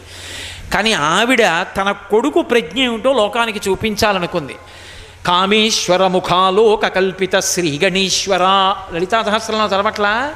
ఓసారి తన భర్త మహాకామేశ్వరుడి వంక తిరిగి ప్రీతితో నవ్వింది. ఆయన ఆవిడ వంక ప్రీతితో నవ్వాడు. ఇద్దరి నవ్వుల కాంతులు కలుసుకున్నాయి. ఆ కాంతులలోంచి ఓ కాంతి పుంజం పుట్టింది. అదే విఘ్నేశ్వరుడు. ఆయన ఏం చేశాడు? అమ్మ దగ్గరికి వెళ్ళి నమస్కారం చేశాడు. ఇంత శక్తివంతుడు. అది వినయం అంటే. విఘ్నేశ్వరుడికి పూజ చేస్తే విఘ్నేశ్వరుడికి నమస్కారం చేస్తే ఏమొస్తుందంటే వినయం వస్తుంది. నేను మీతో నిన్న ఒక మాట మనవి చేశా విఘ్నేశ్వరుడికి హనుమకి ఒకే సంబంధం ఉంటుంది అని. వినయాన్ని ఇవ్వడంలో వినయాన్ని చూపించడంలో అద్భుతమూర్తులు విఘ్నేశ్వరుడు హనుమ. ఏమి నా అదృష్టమో కానీ నిన్న విఘ్నేశ్వర దర్శనం చేయించారు ఇవాళ హనుమ దర్శనం చేయించారు. హనుమ అంతటి అవిక్రపరాక్రముడు అంతటి శక్తి సంపన్నుడు అంతటి మహానుభావుడు సుందరకాండలో సీతమ్మ పిలిచి ఓ మాట అడిగింది. ఏమయ్యా సముద్రం దాటలేక అన్ని లక్షల మంది ఆమల ఒడ్డున కూర్చున్నారు. నువ్వు ఒక్కడి వచ్చావు. రేపు పొద్దున్న రామరావణ యుద్ధం జరిగితే ఎవరొస్తారు? అంటే ఆయన అన్నాడు నిజమేనమ్మా ఎవరు వస్తారమ్మా నేను కాబట్టి వచ్చాను కానీ అనాలి. ఆయన అలా అనలేదు. మద్దిశిష్టాశ్చ తుల్యాశ్చ సంతి తత్ర వనౌక సహా మత్త ప్రత్యవర కశ్చిన్ నాస్తి సుగ్రీవ సన్నిధౌ అన్నాడు. అమ్మా నీకు తెలియని రహస్యమా? అంతఃపురకాంతవి రామచంద్రమూర్తి ఇల్లాలివి. అటువంటి నీ దగ్గరికి తన దగ్గర ఉన్న బంట్లలో ఎవరినైనా పంపించేటప్పుడు అందరికన్నా తక్కువ శక్తి ఉన్నవాడిని పంపిస్తారు రాజులు. నన్ను పంపించారంటే సుగ్రీవుడి సైన్యంలో అందరికన్నా తక్కువ శక్తివంతుడిని నేనే. నాకన్నా తక్కువ శక్తివంతుడు లేడమ్మా. నాతో సమానులు ఉన్నారు నాకన్నా అధికులు ఉన్నారమ్మా నేనే తక్కువ అని అన్నారు. ఎవరు అనగలరా మాట? అది హనుమ యొక్క వినయం అంటే. అంత శక్తివంతుడై బుద్ధిమతాం వరిష్టం వాతాత్మజం వనరయూధ ముఖ్యం శ్రీరామదూతం శిరసానమామి ఆయన మాత్రం ఎప్పుడూ రామచంద్రమూర్తి పాదాల దగ్గర కూర్చుని ఇలా నమస్కారం చేస్తూ ఉంటారు. నిలబడి కూడా ఉండరు రాముడు కనబడితే. ఇలా కూడా ఉండరు. ఇలా చెయ్యి అడ్డు పెట్టుకుని ఉంటారు ఆజ్ఞాపాలక హనుమయ్యి. అంతటి వినయ విధేయతలు ఆయనవి. అంతటి వినయ విధేయితలు విఘ్నేశ్వరుడివి. అందుకే అమ్మ పిలిచేటప్పటికి వెళ్ళి అమ్మకి సాష్టాంగ నమస్కారం చేసి అమ్మ ఆజ్ఞ అన్నాడు. ఆయన నిజంగా చేయలేరా? ఏమైనా చేయగలడు. కానీ అమ్మ దగ్గర నాన్న దగ్గర అంత వినయంగా ఉంటాడు. అమ్మ అంది ఒరే విఘ్నయంత్రాన్ని పెట్టాడు రా భండాసురుడు భిన్నం చేయి అమ్మా అవలీలగా చేస్తానమ్మా నీ అనుగ్రహం ఉండగా నేనెందుకు చేయలేను? గబగబా బయలుదేరాడు. మహాగణేష నిర్భిన్న విఘ్నయంత్ర ప్రహర్షిత తన యొక్క దంతంతో భూమిలోంచి ఆ యంత్రాన్ని పైకెత్తి బదలగొట్టేశాడు. ఎప్పుడైతే యంత్రం బద్దలైపోయిందో దాని యొక్క ప్రకంపనల చేత అమ్మవారికి ఎదురు తిరిగినటువంటి సైన్యం అంతా మళ్ళీ సహజమైన బుద్ధిని పొందారు. అయ్యో మనం అందరం అమ్మవారి కింకరులం. ఇదేమిటి? ఇలా నిద్రపోయాం. మనం అమ్మవారి పక్షాన యుద్ధం చెయ్యాలి. మనం శాక్తేయ సైన్యం. మళ్ళీ వాళ్ళు వినయాన్ని పొంది అమ్మవారి తరపున యుద్ధం చేయడం మొదలుపెట్టారు. ఏ రాక్షసుడు అమ్మవారికి వ్యతిరేకంగా యంత్రం పెట్టాడో ఆ యంత్రాన్ని గణపతి భిన్నం చేశారు. అమ్మయే ఆదిశక్తి. ఆదిశక్తి అయిన అమ్మని ఆనంద పెట్టినటువంటి వాడెవరు అంటే విఘ్నేశ్వరుడు. మీరు లోకంలో చూడండి. విఘ్నేశ్వరుడు అమ్మని ఆనందపెట్టినట్టే జగన్మాత అయిన సీతమ్మని సంతోషపెట్టిన వారు స్వామి హనుమ పది నెలల నుంచి కంటికి పంటికి ఏకధారంగా ఏడుస్తుంటే ఆవిడ అశ్రుపూర్ణముఖీం దీనాం కృషాం అనసనేన చ శోకధ్యానపరాం దీనాం నిత్యం దుఃఖపరాయణం. అటువంటి తల్లి దగ్గరికి వెళ్ళి వానరోహం మహాభాగే దూతో రామస్య ధీమత రామనామాంకితం చేదం పశ్య దేవ్యంగుళీయకం ప్రత్యయార్థం తవానీతం తేన దత్తం మహాత్మన సమాస్విషి భద్రం తే క్షీణ దుఃఖపలాహ్యసి అమ్మా నీ దుఃఖం పోయిందమ్మా ఇవాల్టితో అని నేను హనుమ అని పేరు కూడా చెప్పకుండా రామదూతనమ్మా అని చెప్పి ఉంగరాన్ని సీతమ్మ చేతిలో పెడితే మహర్షి అన్నారు గృహీత్వా ప్రేక్షమాణాసా భర్తుక్కర విభూషణం భర్తారమివ సంప్రాప్త జనకీ ముదితాభవత్ ఇన్ని నెలల తర్వాత అకస్మాత్తుగా తన భర్త అయిన రామచంద్రమూర్తి వచ్చి తన ఎదురుగుండా నిలబడితే రామదర్శనం చేత మనస్సులో అపారమైనటువంటి సంతోషము ఆనందము పెళ్ళుబికినప్పుడు ఆమె బుగ్గలు రాగరంజితములై ఎర్రగా అయిపోయి పరమ సంతోషంతో నిలబడినటువంటి సీతమ్మ ఎలా ఉంటుందో అలా రామచంద్రమూర్తి ఉంగరాన్ని చేత పట్టుకుని మురిసిపోతున్న సీతమ్మ తల్లి యొక్క ముఖాన్ని చూడగలిగినటువంటి అదృష్టాన్ని పొందిన వారు స్వామి హనుమ ఒక్కరే. అంత వినయంతో జగన్మాతని సంతోషపెట్టారు హనుమ. అంత వినయంతో ఆదిశక్తిని సంతోషపెట్టారు స్వా విఘ్నేశ్వరుడు. అటువంటి వినయమూర్తి అటువంటి గొప్ప శక్తివంతుడు. అమ్మకి ఏ అమ్మ వెనక ఉండడం అంటే ఆయనకి ఎంత ప్రీతో. శ్రీకాళహస్తి క్షేత్రంలో ఆవిడ జ్ఞానప్రసూనాంబగా వస్తుంటే ఆవిడ విఘ్నేశ్వరు విఘ్నేశ్వరుడు ఆమెతో కలిసి వాహనం మీద వచ్చాడు. వచ్చి అందుకే మూలాధార క్షేత్రాస్థితం బాగా లోపలగా నుయ్యిలో పాతాళ గణపతి అని ఉంటాడు. అంతటి మహానుభావుడు అమ్మని విడిచిపెట్టాడు. అమ్మ కోపంగా ఉందనుకోండి. ఒకవేళ అమ్మ కోపంగా అంటే మీరు ఎప్పుడూ ఒక మాట గుర్తుపెట్టుకోవాలి. రౌద్రమూర్తి అంటూ ఉంటారు ఆమె చాలా రౌద్రంగా ఉంటుందండి అంటారు. ఉగ్రమూర్తి అంటారు. తప్పు ఆ మాట. తప్ప ఆ మాట అంటే మాట తప్పు కాదు. అన్వయం చేసుకోవడం తప్పు. ఆవిడే కాదు ఉగ్రమూర్తి. ఒకప్పుడు మూర్తుల్ని ప్రతిష్ఠ చేసినప్పుడు ఈ మూర్తుల ముందు నిలబడి పూజ చెయ్యగలరని ఈ మూర్తుల ముందు నిలబడగలరని ఆమె ప్రసాదం పుచ్చుకోగలరని అంత శక్తి ప్రజలకు ఉంటుందని లెక్క కట్టి ప్రతిష్ట చేశారు ఆ శక్తి అందులో పెట్టి. మనమేమైపోయిందంటే అంటే మీ వంటి పెద్దల గురించి కాదు నాబోటిగడి గురించి. అనుష్ఠానం లేక భగవంతుడి గురించిన స్మరణ లేక సరిగ్గా ఏమీ చదువుకోక మనలో ఉన్న తేజస్సు క్షయం అయిపోతే అంత పెద్ద మూర్తి ముందు ఆ శక్తి ముందు ఇవాళ మనం నిలబడలేకపోతున్నాం. అలా నిలబడలేనప్పుడు అందులో ఉన్న ఎక్కువ శక్తిని తగ్గించేస్తారు. అది శంకర భగవత్పాదుల వంటి మహాపురుషులు ఒక్కరే చేస్తారు. ఒకప్పుడు జంబుకేశ్వరంలో అఖిలాండేశ్వరి అమ్మవారి శక్తి ఎక్కువైతే శంకర భగవత్పాదులు ఆ శక్తి తగ్గించవలసి వచ్చింది. ఆమె శక్తి తగ్గాలి అంటే ఆమె ప్రసన్నురాలైపోవడం అంటే ఆమె శక్తి మళ్ళీ పుచ్చుకోగలగాలి అంటే ఎదురుగుండా వినాయకుడు ఉంటే ప్రసన్నురాలవుతుంది. అందుకని విఘ్నేశ్వరుణ్ణి ప్రతిష్ట చేశారు. విఘ్నేశ్వరుడు కొంత శక్తిని పుచ్చుకున్నా ఎదురుగుండా విఘ్నేశ్వరుడున్నా ఆవిడ కళ్ళని తట్టుకోలేకపోయారు. తట్టుకోలేకపోతే శంకరాచార్యుల వారు మళ్ళీ కొంత శక్తి తీసేసి ఆ శక్తిని విడిచిపెట్టేయకూడదు కనుక అది కావేరీ నదీ తీరం కాబట్టి నీటిలో శ్రీచక్రం వేయకూడదు కాబట్టి రత్నతాటంకములతో అమ్మవారికి శ్రీచక్ర తాటంకాలు వేశారు.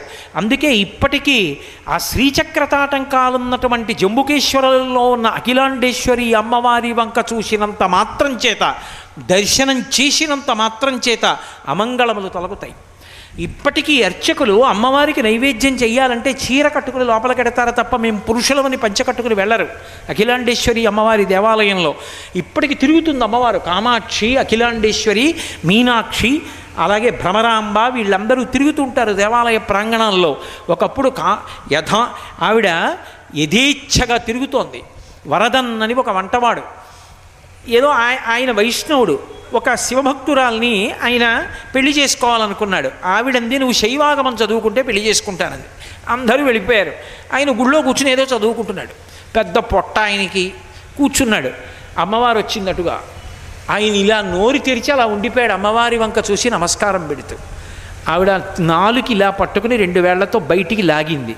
లాగి బీజాక్షరాలు రాసేసి రాసేసి తాంబూలపు పిడచ పెట్టి వదిలేసి అంతే.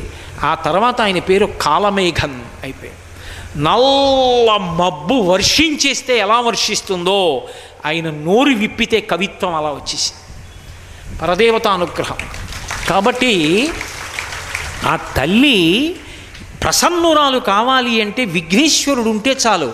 ఆమె పరమ ప్రసన్నురాలైపోతుంది అందుకే మీరు శాక్తేయ క్షేత్రాలు చూడండి శృంగేరి లాంటి చోట శాక్తేయ గణపతి. శ్రీశైలం రత్నగర్భ గణపతి. ఎక్కడికి వెళ్ళండి గణపతి మూర్తికి విశేష ప్రాధాన్యత ఉంటుంది. కాబట్టి అమ్మ కూడా ఆయన వంక చూస్తే చాలు మురిసిపోతుంది ఎంత సంతోషపడిపోతుందో. అందుకని జనని సర్వమంగళ. ఆయనకొక్క నమస్కారం చేస్తే మా అబ్బాయికి నమస్కారం చేస్తున్నారని మురిసిపోతుందిట పార్వతీదేవి. ఇప్పుడు ఎన్ని అనుగ్రహాలు వచ్చాయి? అటు లక్ష్మీదేవిది ఇటు విష్ణువుది శ్రీకాంతో మాతులో జనని సర్వమంగళ. ఇక మిగిలినటువంటి వాడు?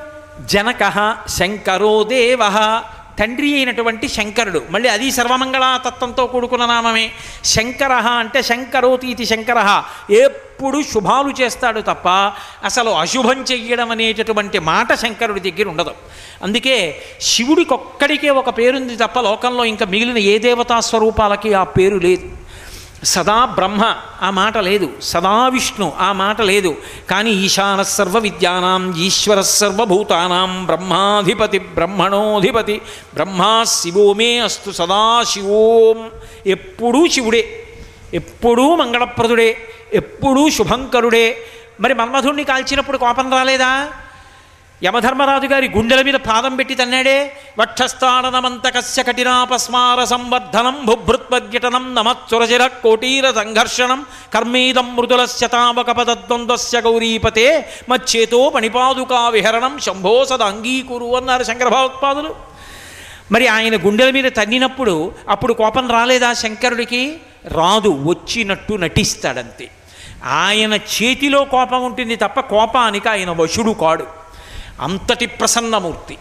ఆయన పేరెత్తితే మంగళం ఆయన పేరెత్తితే శుభం. తప్ప అసలు ఆయన వలన అమంగళం అనేటటువంటి మాట లోకంలో ఉండనే ఉండదు. అంతటి సర్వశుభంకరుడు శివ అని పిలిస్తే చాలు. ఆయన వెంటనే అమంగళాలను తొలగి తోసి మంగళములనన్నిటినీ కూడా లోకానికి అనుగ్రహించేస్తాడు. అంతటి వాత్సల్యమూర్తి. అంతటి ప్రజ్ఞాశాలి అని ఆయన ఏదో విశేషమైన అర్చన చెయ్యక్కర్లేదు. శివుని శిరమున కాశిన్ని నీళ్ళు చల్లి పత్తి రిసుమంత నెవ్వాడు పారవయిచు. కామధేనువు వానింటి గాడి పశువు అల్ల సురశాఖ వానింటి మల్లె చెట్టు అభిషేకం చేయడం కాదు అన్ని నీళ్ళు ఆయన ఇచ్చిన తూర్పుగోదావరిలో నీళ్ళకి లోట. వీడు ఉద్ధరిణితో పోయడం మొదలెడతాడు ఏ సన్నగా ధారగా పొయ్యొద్దు పొయ్యడు. ఉద్ధరిణితో పోస్తాడు. ఓ వేళ ఎవడన్నా పోస్తున్నా ఉద్ధరిణితో పోయిండు అంటాడు ఇప్పుడు ఉద్ధరిణితో ఇలా ఇలా పోస్తే ఏమవుతుంది? చల్లడం అయిందా పొయ్యడం అయిందా అది అభిషేకం ఎందుకు అవుతుంది? చల్లడం అవుతుంది. అభిషేకము అంటే స్నానము మంత్రపూరిత స్నానం. నేను మీకు నీళ్ళు పోస్తానండి అని చెప్పి నీళ్ళు అట్టుకొచ్చి ఇలా ఇలా అన్నాను అనుకోండి ఏమంటారు? ఇవి అదేమిటిరా? ఇలా పోయి అంతేగాని ఏమిటి? ఇలా ఇలా అంటావేమిటి అంటారా అనరా? అది ఉపచారం కాదు అపచారం. అయినా సరే శివుని శిరమున కాశిన్ని నీళ్ళు చల్లి వాడు అభిషేకం చేయలేదు నీళ్ళు చల్లాడు. పెత్తిరిసుమంతనెవ్వాడు పారవయ్యచ్చు వాడేం పత్రి తీసుకొచ్చి జాగ్రత్తగా మూడాకులు ఉన్నాయో లేవో చీడా పీడా లేకుండా చూశాడేంటి? ఏమీ చూడలేదు. అన్నీ తీసుకొచ్చి ముందే దుప్పటి కూడా వేయకుండా ముఖమంటపంలో కింద పారేశాడు. కాంచీ పృథివీలింగం పూజ అయిపోయింది. నేల మీద పడేస్తే పూజ అయిపోలా? అయిపోయినటువంటి దళాలు మళ్ళీ తీసుకెళ్ళి రొట్ట అందులో సాలు పురుగుందో గొంగళి పురుగుందో వేడిగా ఉందో తునిగిపోయిందో అక్కర్లేదు పట్టుకెళ్ళి ఆయన మీద పారేసి కప్పెట్టేశాడు అంతే అంత వేడిలో మగ్గిపోయాడు. పత్తి రిసుమంత నెవ్వాడు పారవయించు. అయినా సరే కామధేనువు వానింటి గాడి పశువు. అబ్బా ఎంత కష్టపడ్డావురా నా కోసం. అని కామధేనువుని తీసుకొచ్చి వాళ్ళ ఇంట్లో పశువుల కొట్టంలో కట్టేస్తాడు. అల్ల సురశాఖ వానింటి మల్లె చెట్టు. కల్పవృక్షాన్ని తీసుకొచ్చి వాళ్ళ ఇంట్లో కట్టేస్తాడు. వాళ్ళ ఇంట్లో పెరట్లో మల్లె మొక్క కింద నాటేస్తాడు. అంతటి భక్త సులభుడు మహానుభావుడు.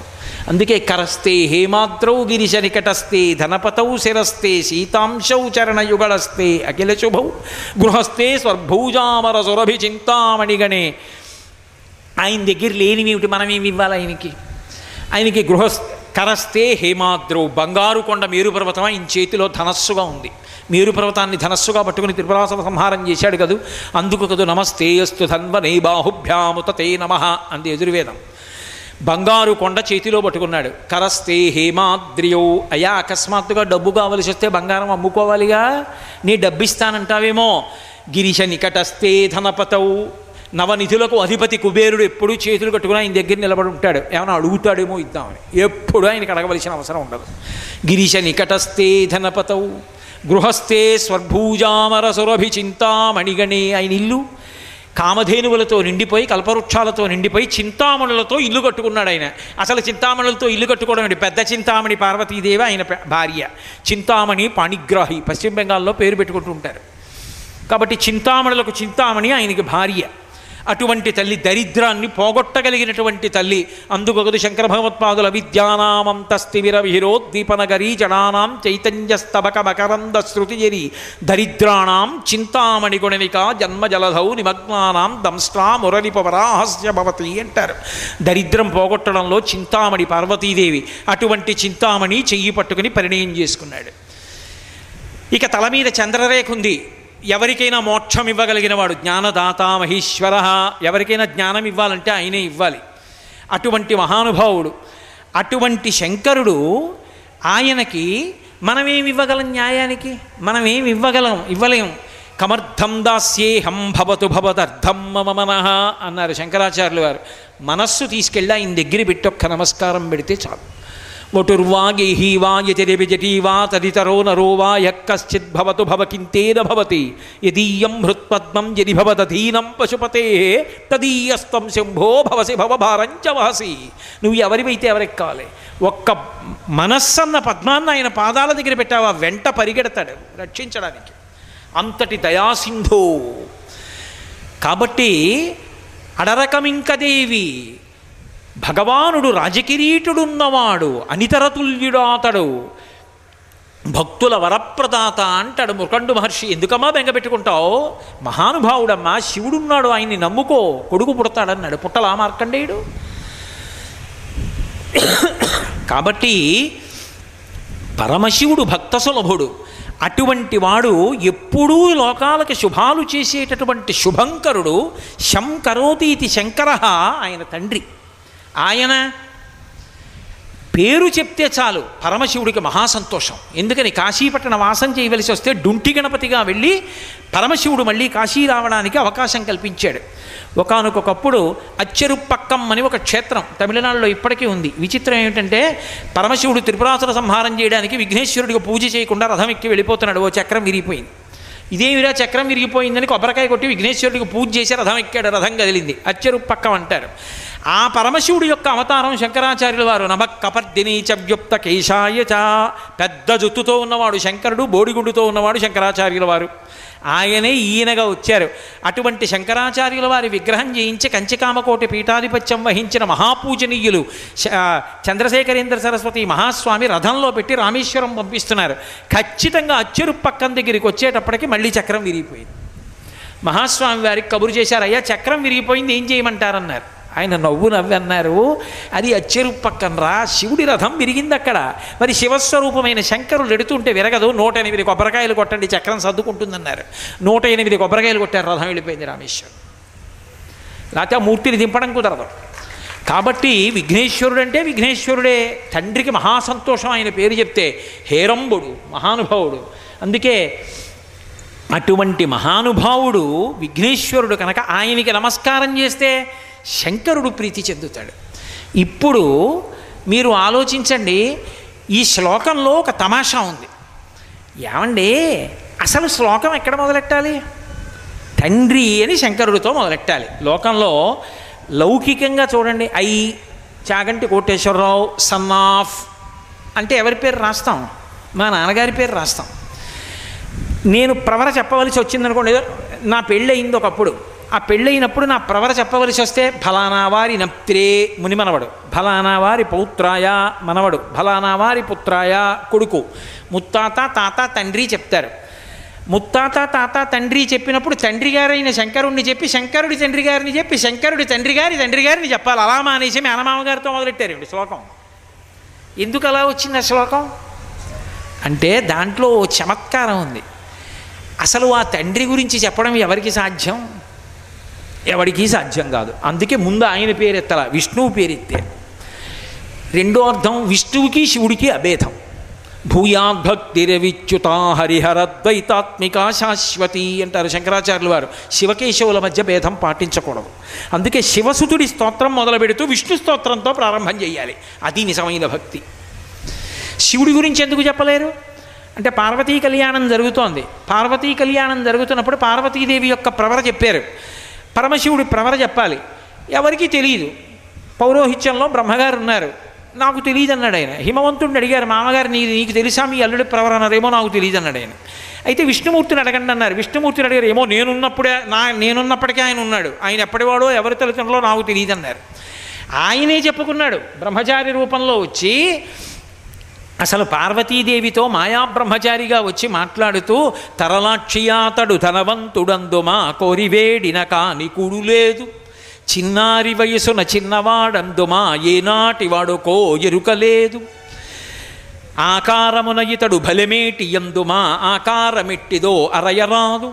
కులగోత్రములు రెండు తల్లి తెలియుదమందుమా తల్లిదండ్రులిప్పుడు ధరణి లేరు పరమశివుడికి తల్లి ఏమిటి తండ్రి ఏమిటి ఎవరున్నారు ఎలా ఆయనకి గోత్రం చెప్పడం? విష్ణువుకి చెప్పలేదు విష్ణువు చెప్పలేదు.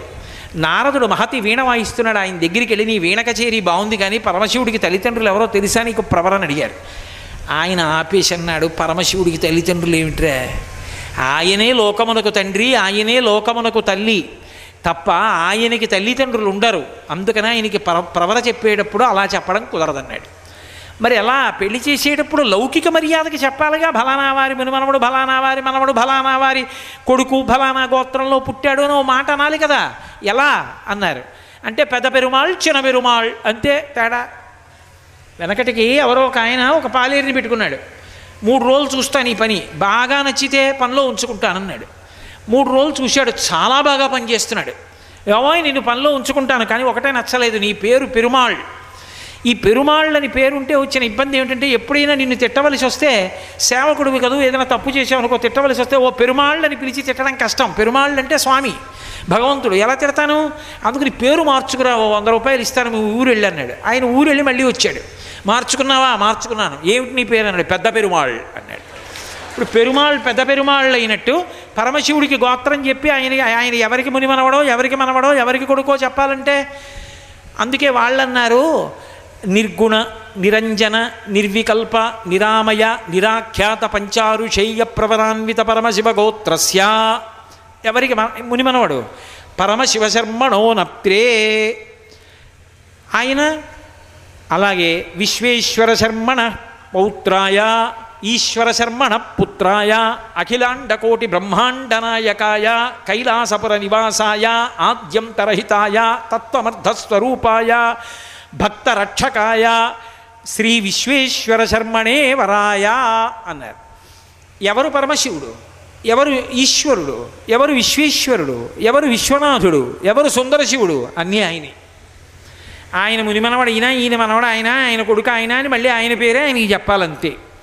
కాబట్టి ఆయన గురించి చెప్పడం ఎవరికి సాధ్యం? అందుకని ఆయన పేరు చెప్తే అంతకన్నా మర్యాద ప్రవర చెప్పినప్పుడు ఆయన తండ్రి పేరు చెప్పాలి తాత పేరు చెప్పాలి. చెప్పడం ఎవరికి సాధ్యం? చెప్పడం సాధ్యం కాదు కాబట్టి చెప్పకుండా ఉంచి కీర్తించడం. అయ్యా నీ గురించి చెప్పడం ఎవరికి సాధ్యం? ఏదో కబీర్దాస్ గారి దగ్గరికి వెళ్ళి విష్ణువు యొక్క కథలన్నీ వ్రాస్తారా మీరు అని అడిగారు.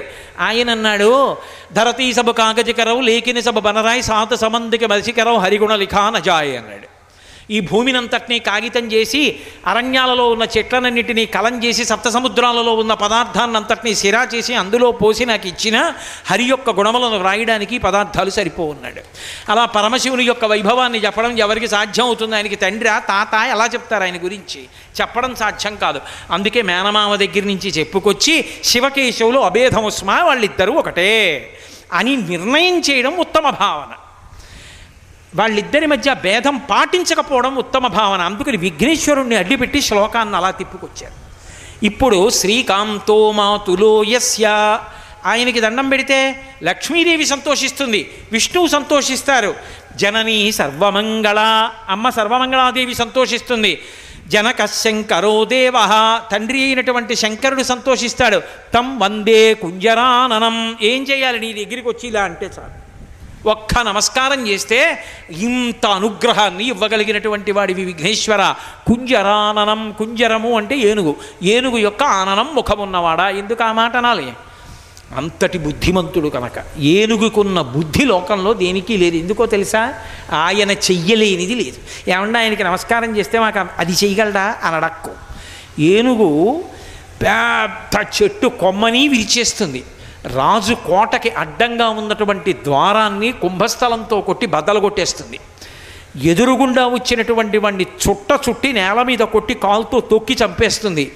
అదే ఏనుగు కింద పడి ఉన్నటువంటి గుండు సూదిని జాగ్రత్తగా తన తొండంతో పైకెత్తుతుంది.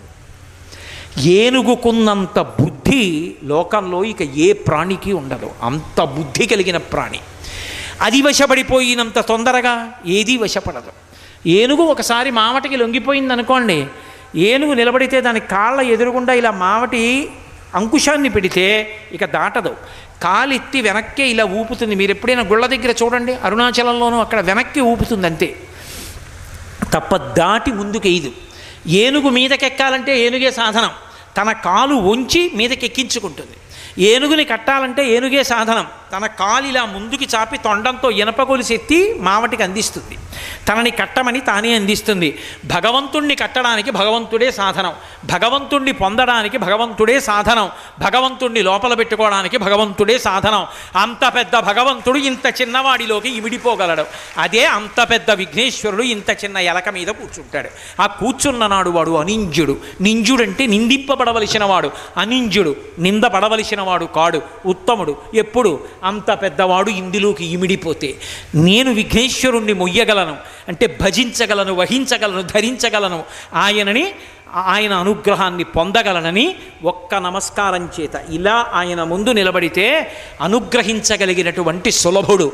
అందుకని శ్రీకాంతో మాతులో యస్య. జననీ సర్వమంగళ. జనకోశంకరదేవ. తంబందే కుంజరాననం అని చిన్న శ్లోకంలో ఆయనకి నమస్కారం చేయడం చేత ఎంత అనుగ్రహం కలుగుతుందో ఆవిష్కరించారు.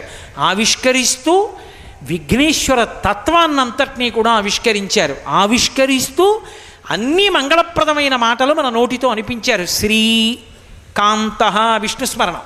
శ్రీకాంత విష్ణుస్మరణం గోవింద గోవింద అంటారు. కాబట్టి శ్రీకాంతో సర్వమంగళ శంకర కుంజరాననం అన్నీ మంగళప్రదమైన మాటలే. ఆ మంగళప్రదమైన మాట మాట్లాడితే మంగళాలే వస్తాయి. కాబట్టి మంగళములు రావడానికి విఘ్నములు తొలగడానికి ఎటువంటి మాటలు నోటి నిందు ఉచ్చరించాలో అటువంటి మాటల సమాహార స్వరూపంగా శ్లోకాన్ని పెట్టి ఏది చెప్పడం కష్టమో అది చెప్పకుండానే చెప్పలేదని దాన్ని యొక్క వైభవాన్ని దాచి కొంత నిశ్శబ్దంగా కొంత ప్రకటనంగా విఘ్నేశ్వరుడితో ఉన్న అనుబంధాన్ని అంతటిని ఆవిష్కరించినటువంటి పరమాద్భుతమైనటువంటి ప్రార్థనా శ్లోకం ఆ శ్లోకం.